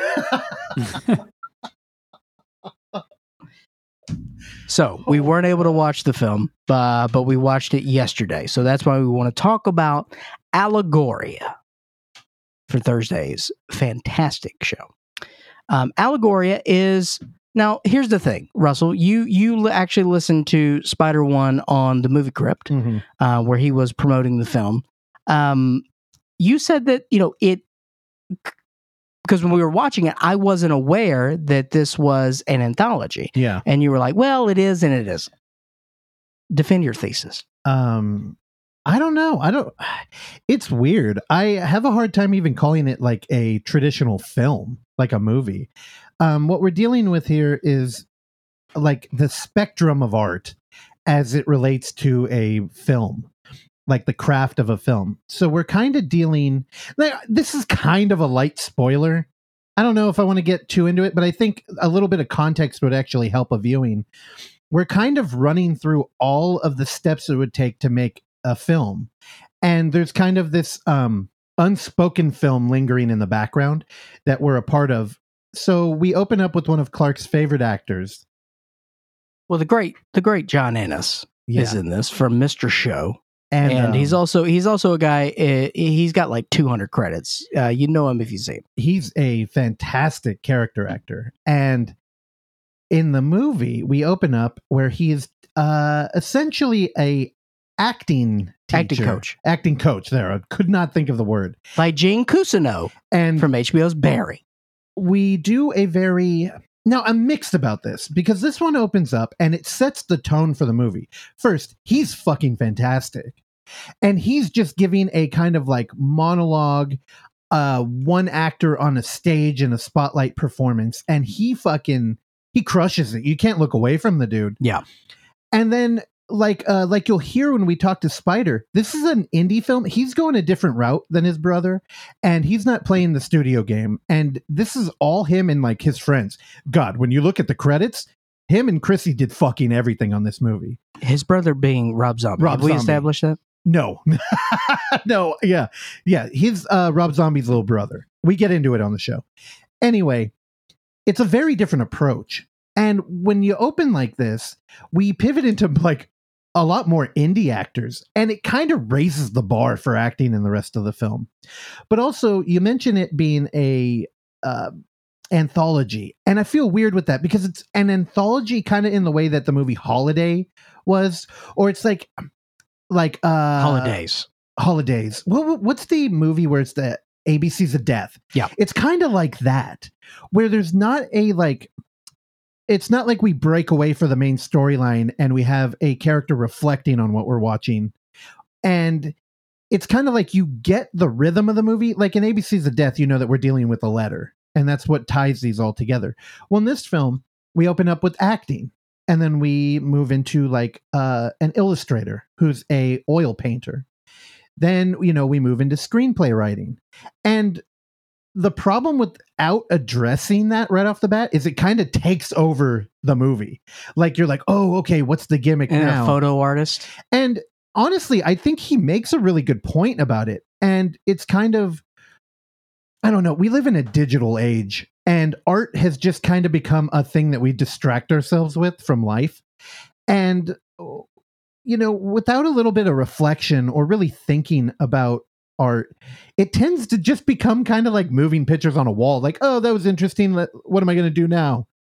And this film kind of pauses on that and it reflects on like, the struggle of writing a script. And if a, a good um, screenplay writer who's really transporting himself into the middle of a slasher and kind of working through that, but in a visual art way, I think his like thesis on this film, like the message he's getting across, man, it totally nailed it. And I was like, you know, I really do want to slow down and think more about art because it is powerful and getting like a visceral reaction out of somebody is the goal. Yet this as a movie on its own, it doesn't really feel like a movie to me. I don't know. I I I enjoyed this. I did too, but it's weird. And I think that's why I like it. Yeah, weird's good. It's I don't even know what to compare it to because honestly, comparing it to ABC's The Death doesn't feel right. But it does feel more like that than a traditional film. Which this is one of those movies where you'll come in and you'll be like, okay, I see what he's doing here. Not a lot of money, definitely some ideas. And it's one of those films where you're like, I just really want to see what he does next. Not a lot of money, but uh, you know, I, I, I, we're not cutting corners here. No, not at all. We're not cutting corners, and in fact, um, there's a creature uh, that's involved where, where we both were highly impressed. Hold on. Now, see, this is the type of film we're talking about where Clark just mentioned uh, being highly impressed. And I want to ask which one? Because there's a bunch of Yeah. the special effects in here are fantastic. The teeth monster. Okay. Yeah. I actually, there's, mm, I kind of like another one even more. The teeth monster was good. Yeah, honest. So this is a very thoughtful film about like kind of digesting horror. There's a movie within the movie called uh Big Baby Killer. What was it? Big baby. Big Baby. that was maybe the meanest takedown of a slasher I've ever seen. And he even calls into um speculation kind of uh the men women and chainsaws book like the feminist theory or even the anima animus thing that i learned from cinematic oblivion Yeah. and it's all done in like a subtle way i fucking love it thank you for including that at the end of the film At yeah, post credits, we actually yeah. have all of Big Baby. dude and it's great i loved it and including the credits, the post credits, and of course our feature presentation. Uh, we're under seventy minutes. dude and um i've heard him on other podcasts that were which made me worry for him coming on this one where they're just like oh the runtime and he's like hey it's as long as it needed to be Yeah. And Spider I- gets it. fucking thank you fuck the 90 minute thing let's keep it short if we want and um for musicians coming into film you always are like a little hesitant about how their music design Again, C- Chrissy, uh, yeah, was an actor as well. Who, yeah, Yeah. so she, yeah, she gets it. so they come in and uh She's great in the film. the music is great too. There's even a band in the film, and it's like, what are we gonna do here? Hey, They perform that song. it's great. It's it's fucking good, and the sound design and everything. Also, I love the uh the credit sequences. And Oh, the theme Yeah. was great. Um, and if you're wondering about like Spider and Chrissy as far as like uh the type of taste they have, Spider One is totally the other guy who would be on Amazon Prime going, "Oh, is this Marie Le Buffon? Oh, the Truffaut film." He, I love it, and I he's a calculated motherfucker. You got to listen to that interview, I because I am huge fans of these two now. Great. Dude, love them. I was actually kind of shocked. I didn't know. I grew up uh listening to Powerman 5000 and being like, "Oh, do I like Adema or them more?" Because Adema had the lead singer with Jonathan Davis's little brother. Oh. I Forgot about that. About Adema? that that it was his brother. Yeah, and they came out around the same time. And this is kind of where Spider One has like occupied my. Well, see, it's brain. very interesting because you know, uh, you know, as you know, I'm a Gallagher fan, but I was much more a Gallagher 2 fan, my god. who was his brother. Also, that's not true. Okay, I didn't even want to question. I mean, it is true that it happened, but you understand. Yeah. Uh, so check it out, Allegoria. which should um by the time our interview airs we talk about a rue morgue interview or like screening It's a live screening screening that um It's Rue gonna be- Morgue is putting on with them in the audience like a Q&A during the movie. Yeah. It will have happened by day the time this episode goes Well, we up. can we can um we can put that out on Twitter. Yeah, I have Yeah. the link already. Okay, perfect. yeah They are Um, also working on two other movies together since they do have a production company, One Fox Productions. So they have other stuff in the works that I would be I'm really excited to see when they happen. Yeah super excited. I'm fans, man. 100%. They're great. All right. Russell John. my turn okay i'm gonna be quick y'all look at this what are we on hour three now look randy and Cl- randy coming in with fucking four movies he's got ufos over his house clark over here waxing poetic about his fucking lifelong hero alex jones AJ. And you know what there's no time left i'm the only one on this show who watches a fucking horror movie By the way, not one time in that documentary did they say anything about frogs being gay. What a missed opportunity. Confirmed. But they did include the uh the folk song someone made of like the Yeah. compilation of him. Well- that is good. hey, I'm glad you brought up frogs because the uh, show I'm about to talk about is a lifetime show called Phrogging Hider in My House. Okay, based upon that movie that's terrible. Uh, not based on the movie. I guess it's just a real thing. I, Yeah, but I it thought that movie created that. No, uh, Yeah. I, I believe we had this conversation before, and Randy also did that. Okay, So I pulled it up again. Why the fuck is it called frogging? I have no idea. And I googled it. So this is as deep as the research is going to get. Randy, that's something that maybe you can do some research on tour.com. Oh my god! so what I found on Google, it says pronounced frogging in the traditional spelling. Again, if you're going to Google this, it's P H rogging. Oh, Frogging um, is the act of a person. you Secret- gotta have your doctorate. You're gonna have a PhD. It's it's the act of a person secretly living in another person's home. The term is thought to have originated from the metaphorical idea of people or frogs, I'm air quoting, leaping from home to home. Hmm. That is a fucking stupid reason. Also, why would you spell it PH then? So so this is basically stealth stealth squatters. Kind of. Now, it's funny because the movie we're all talking about is I See You with the horrific Helen Hunt in it. And in the film, there's uh, a Frogger character. Now, it's not, uh, you know, George Costanza playing Frogger uh, in a hilarious fashion on the street. Very good. This is a vlogger who, you know, they just hide in your closet or your attic and then they document it. So I thought frogging was kind of like a harmless yet terrifying for a homeowner uh, sport. Well, this show, again, which is on Lifetime, if that gives you any kind of warning, OMG. Lifetime, they like to get gnarly. Yeah. So Frogger, hider in my house. Also, hider, it feels like that's grammatically wrong. Hider in my house. Dude, fuck yeah. Frogger on the storm. Um, so this film is kind of like uh if you've ever seen the Travel Channel, how you know the channel about traveling, how all of their shows are about paranormal people traveling around to haunted houses. Well, this has kind of the same format. We have um uh supposedly people who have lived through this sitting down doing a talking head interview. They have three cameras. Of course, one is on the floor in the next room, one is up in the rafters looking down, and one is straight on. And they kind of just are recounting their experience with finding a frogger in their home. Um, this is reality TV. And, you know, now every time I see something like that, I think of the rehearsal. And I'm like, well, how much is reality? How much isn't?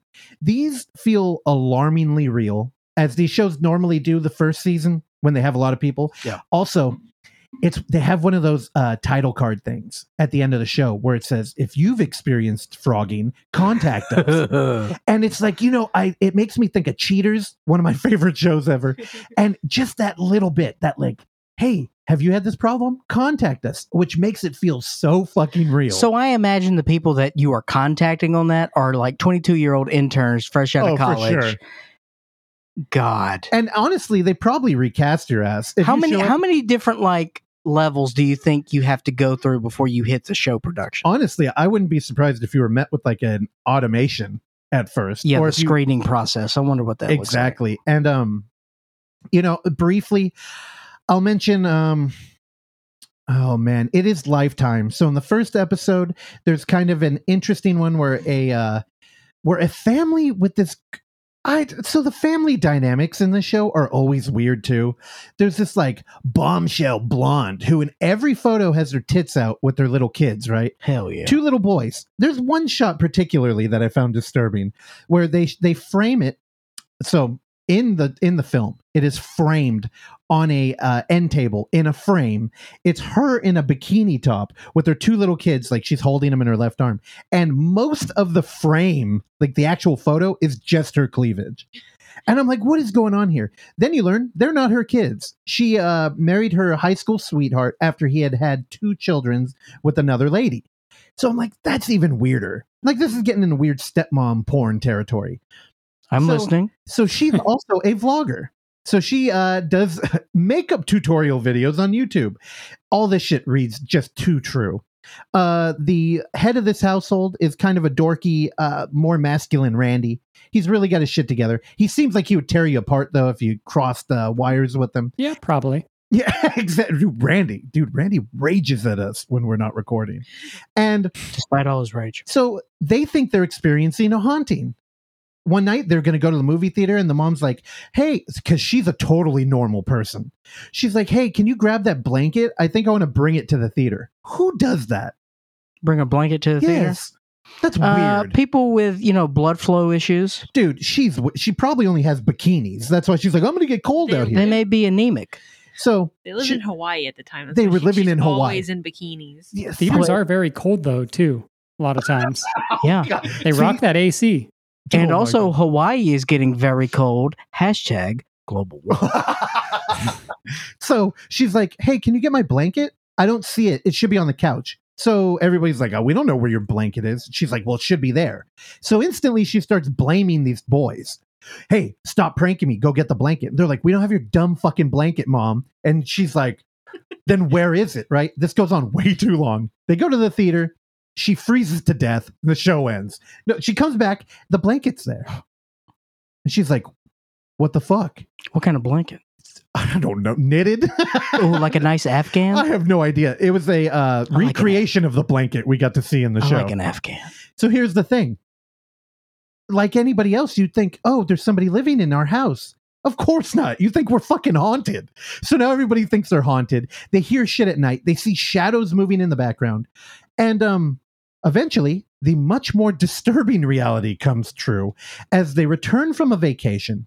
Their flight lands a little bit early. Not that I think this dude would have planned around this, but they get home and the dude's mountain bike, very expensive bike, is laying in their driveway. And he's like, What the fuck is this? So they open the garage. It looks like somebody has torn through all of their shit. They actually have video footage he took from his phone because he thought he was going to have to report a crime, like somebody robbed them. All of the boxes in there are torn. It just looks like a tornado hit the inside of their garage. So he goes up to the front door. He's unlocking it, tries to open it. He's met with resistance. He's like, What the fuck is this? Starts pushing on it. Then a dude cracks the door open and says, Hey, uh, this isn't your house. And he's like, "What the fuck, dude?" And uh, they they kind of tiptoe around it on the show, and I only know this because they have actual uh, footage that they distort to try and hide his identity. Mhm. But this is a very fit black dude, so I feel like that context kind of changes things. So the dad starts trying to get pumped up. He's like, "Hey, man, you better get the fuck out of here, or I'm gonna like we're gonna call the police." And the dude's just like, "Hey, man, it's all good." Like, and he's super calm. He lets him in. And uh, the wife runs in there. She's like, "We have a cat. What do you do to our fucking cat?" Well, he had locked the cat in the kennel and just kind of left it there. He was trying to feed it dried apricots or some shit. Yeah, he was trying to feed it human food that this cat didn't want to eat. So whatever, the cat's fine. But they get in there. He's torn up everything, and he's kind of taken inventory of all their shit. So he was a guitar player, Randy. Uh, he took all the guitars out, laid them up on the couch, almost like you're going to do like a sale, like a garage sale, but in Hmm. your front room. The thing that gets weird is uh, remember how I mentioned the uh, booby blonde was a vlogger? Of course. Well, only thing I've remembered. well, she jumps on her laptop and realizes this dude's been making videos too. So he's been filming himself doing his own little vlog talking about them. He also had a journal up in the crawl space where he had been living, where he uh, referred to all the people living in the house as the omnivores and uh, had detailed. So he had his own little Tor browser on an old laptop they had, and he was looking up how to do home surgeries, which included uh, how to remove an arm and uh, uh, what is it? What gender reassignment. gender reassignment, which he was planning on doing to the family, as he also looked up how to drug people and had all these plans laid out. So, the, the one thing I want to let you know this sounds like it would be fucking horrifying if this happened to you, right? Well, um, you think the family lives in Hawaii. They clearly got a ton of money. They're fine. Uh, no, they moved out of Hawaii. They have their life has been completely ruined by this experience. And this is a thing that carries over in every episode of the show. So if you're not ready to uh, see somebody kind of bare their soul and their lifelong trauma, only to reinforce that, yeah, uh, nothing has ever changed. I sleep with the lights on now. I have to live with another person. I constantly think somebody's in my closet. Uh, don't watch it. But if you like this kind of like seedy fucking true life drama, eat it up because that's what I did when I went to my parents' house.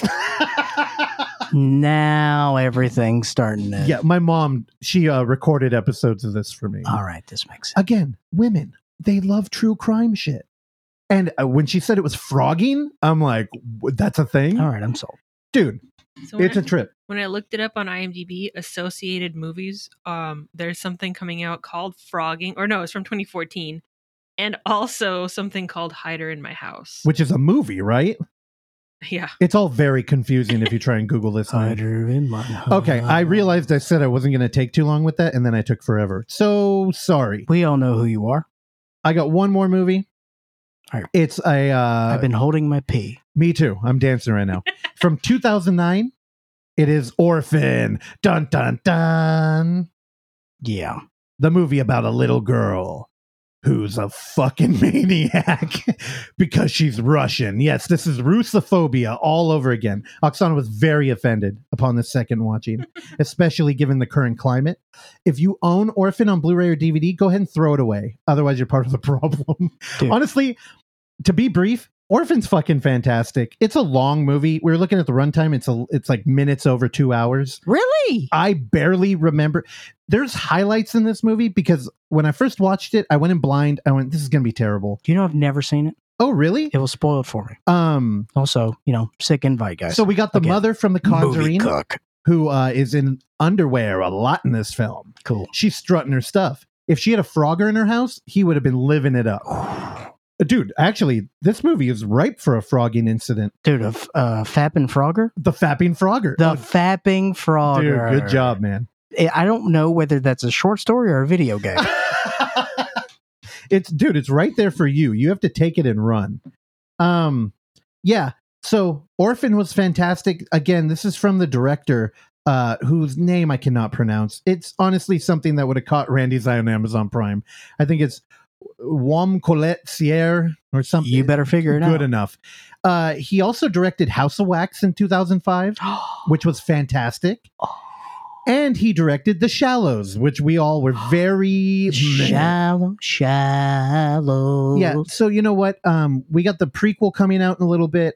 Watch this movie. Get refreshed. It's fucking good. Uh, the lead actress in here, whose name I should have had ready. I didn't know he did House of Wax. Give me, give me a second. What the fuck is her name? Oh, Isabelle Fuhrman, House of Wax, or as I call it, Tourist Trap 2. Electric Boogaloo. Thank you. Sorry, that's the laziest response to know, any but, sequel. I know, know. it's a I'll, I'll work on It's it. It's a good to go to. um. He I'm also fine did with it. two episodes of The River. Oh, What? Can't forget that. Wow. How could you bury the lead again? which is always called a found footage show. I dispute that. Anyway, Isabelle plays Esther, the little Russian girl that comes and ruins this perfect white family's life. You like how I did that? Yeah. Social commentary. Anyway, Esther is also the name of one of my favorite actresses from the 50s. So if you know um yeah, it's fantastic. Watch it. I don't think Randy would get it too too much of a kick out of this. It's very horror.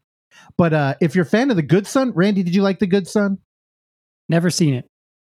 Oh, what do, what do, what do you think, Clark? Would Randy like The Good Son? Never saw it. You never saw it? Never saw it. You never saw The Culkin? I've never seen a single Macaulay Culkin film Hey, in my entire life. Hey, well here's That's an not true. here's an opportunity. Um, one critique I could give The Orphan is it does feel pretty much like a, uh, you know, it's The Good Son, but we're just changing it up a little bit. Mhm. Hey, you haven't seen it. Orphan's gonna rule. Well, Orphan got uh, spoiled for me. That's why I didn't see it. Ah, it doesn't matter. It's not like it's fucking. Oh, I almost, I almost said a different movie that you could spoil that would kind of give away. It doesn't matter. There's a twist in this movie. I knew the twist, and it was still like an amazing. yeah, it's about the journey, not the my first time destination. I understand. That's hey, a quote- I'm Zen. I'm just saying, you know, 12 years ago when this thing came out. A wise man once said, "It's the journey, not the destination." Randy Stat. Thank you. Good job, Randy. I'm not the first, but I appreciate oh it. it. He also did a bunch of Liam Neeson films, apparently. yeah, I didn't uh-huh. want to mention that because Liam Neeson is an idiot. Whoa, dude. You know I love my Liam Neese's. I know you do. That's why. And he called- regularly pisses his pants in public. That is true. dude. One of the best Jedi's, also. Qui Gon Sure. Jinn. Oh man, I fucking hate you people. All right. We're good. Anything else? No, isn't th- there's enough, isn't there? We did it. Thursday's episode. Prepare thyself. Yeah, we, we only went long this week to make up because we didn't do a Thursday episode. So next Tuesday, expect now you know this is the 360th episode. And we're gonna reflect and we're gonna do it. We're gonna hit a 60 minute mark on next Tuesday. Okay. You heard it here first. But we definitely didn't hit it this week.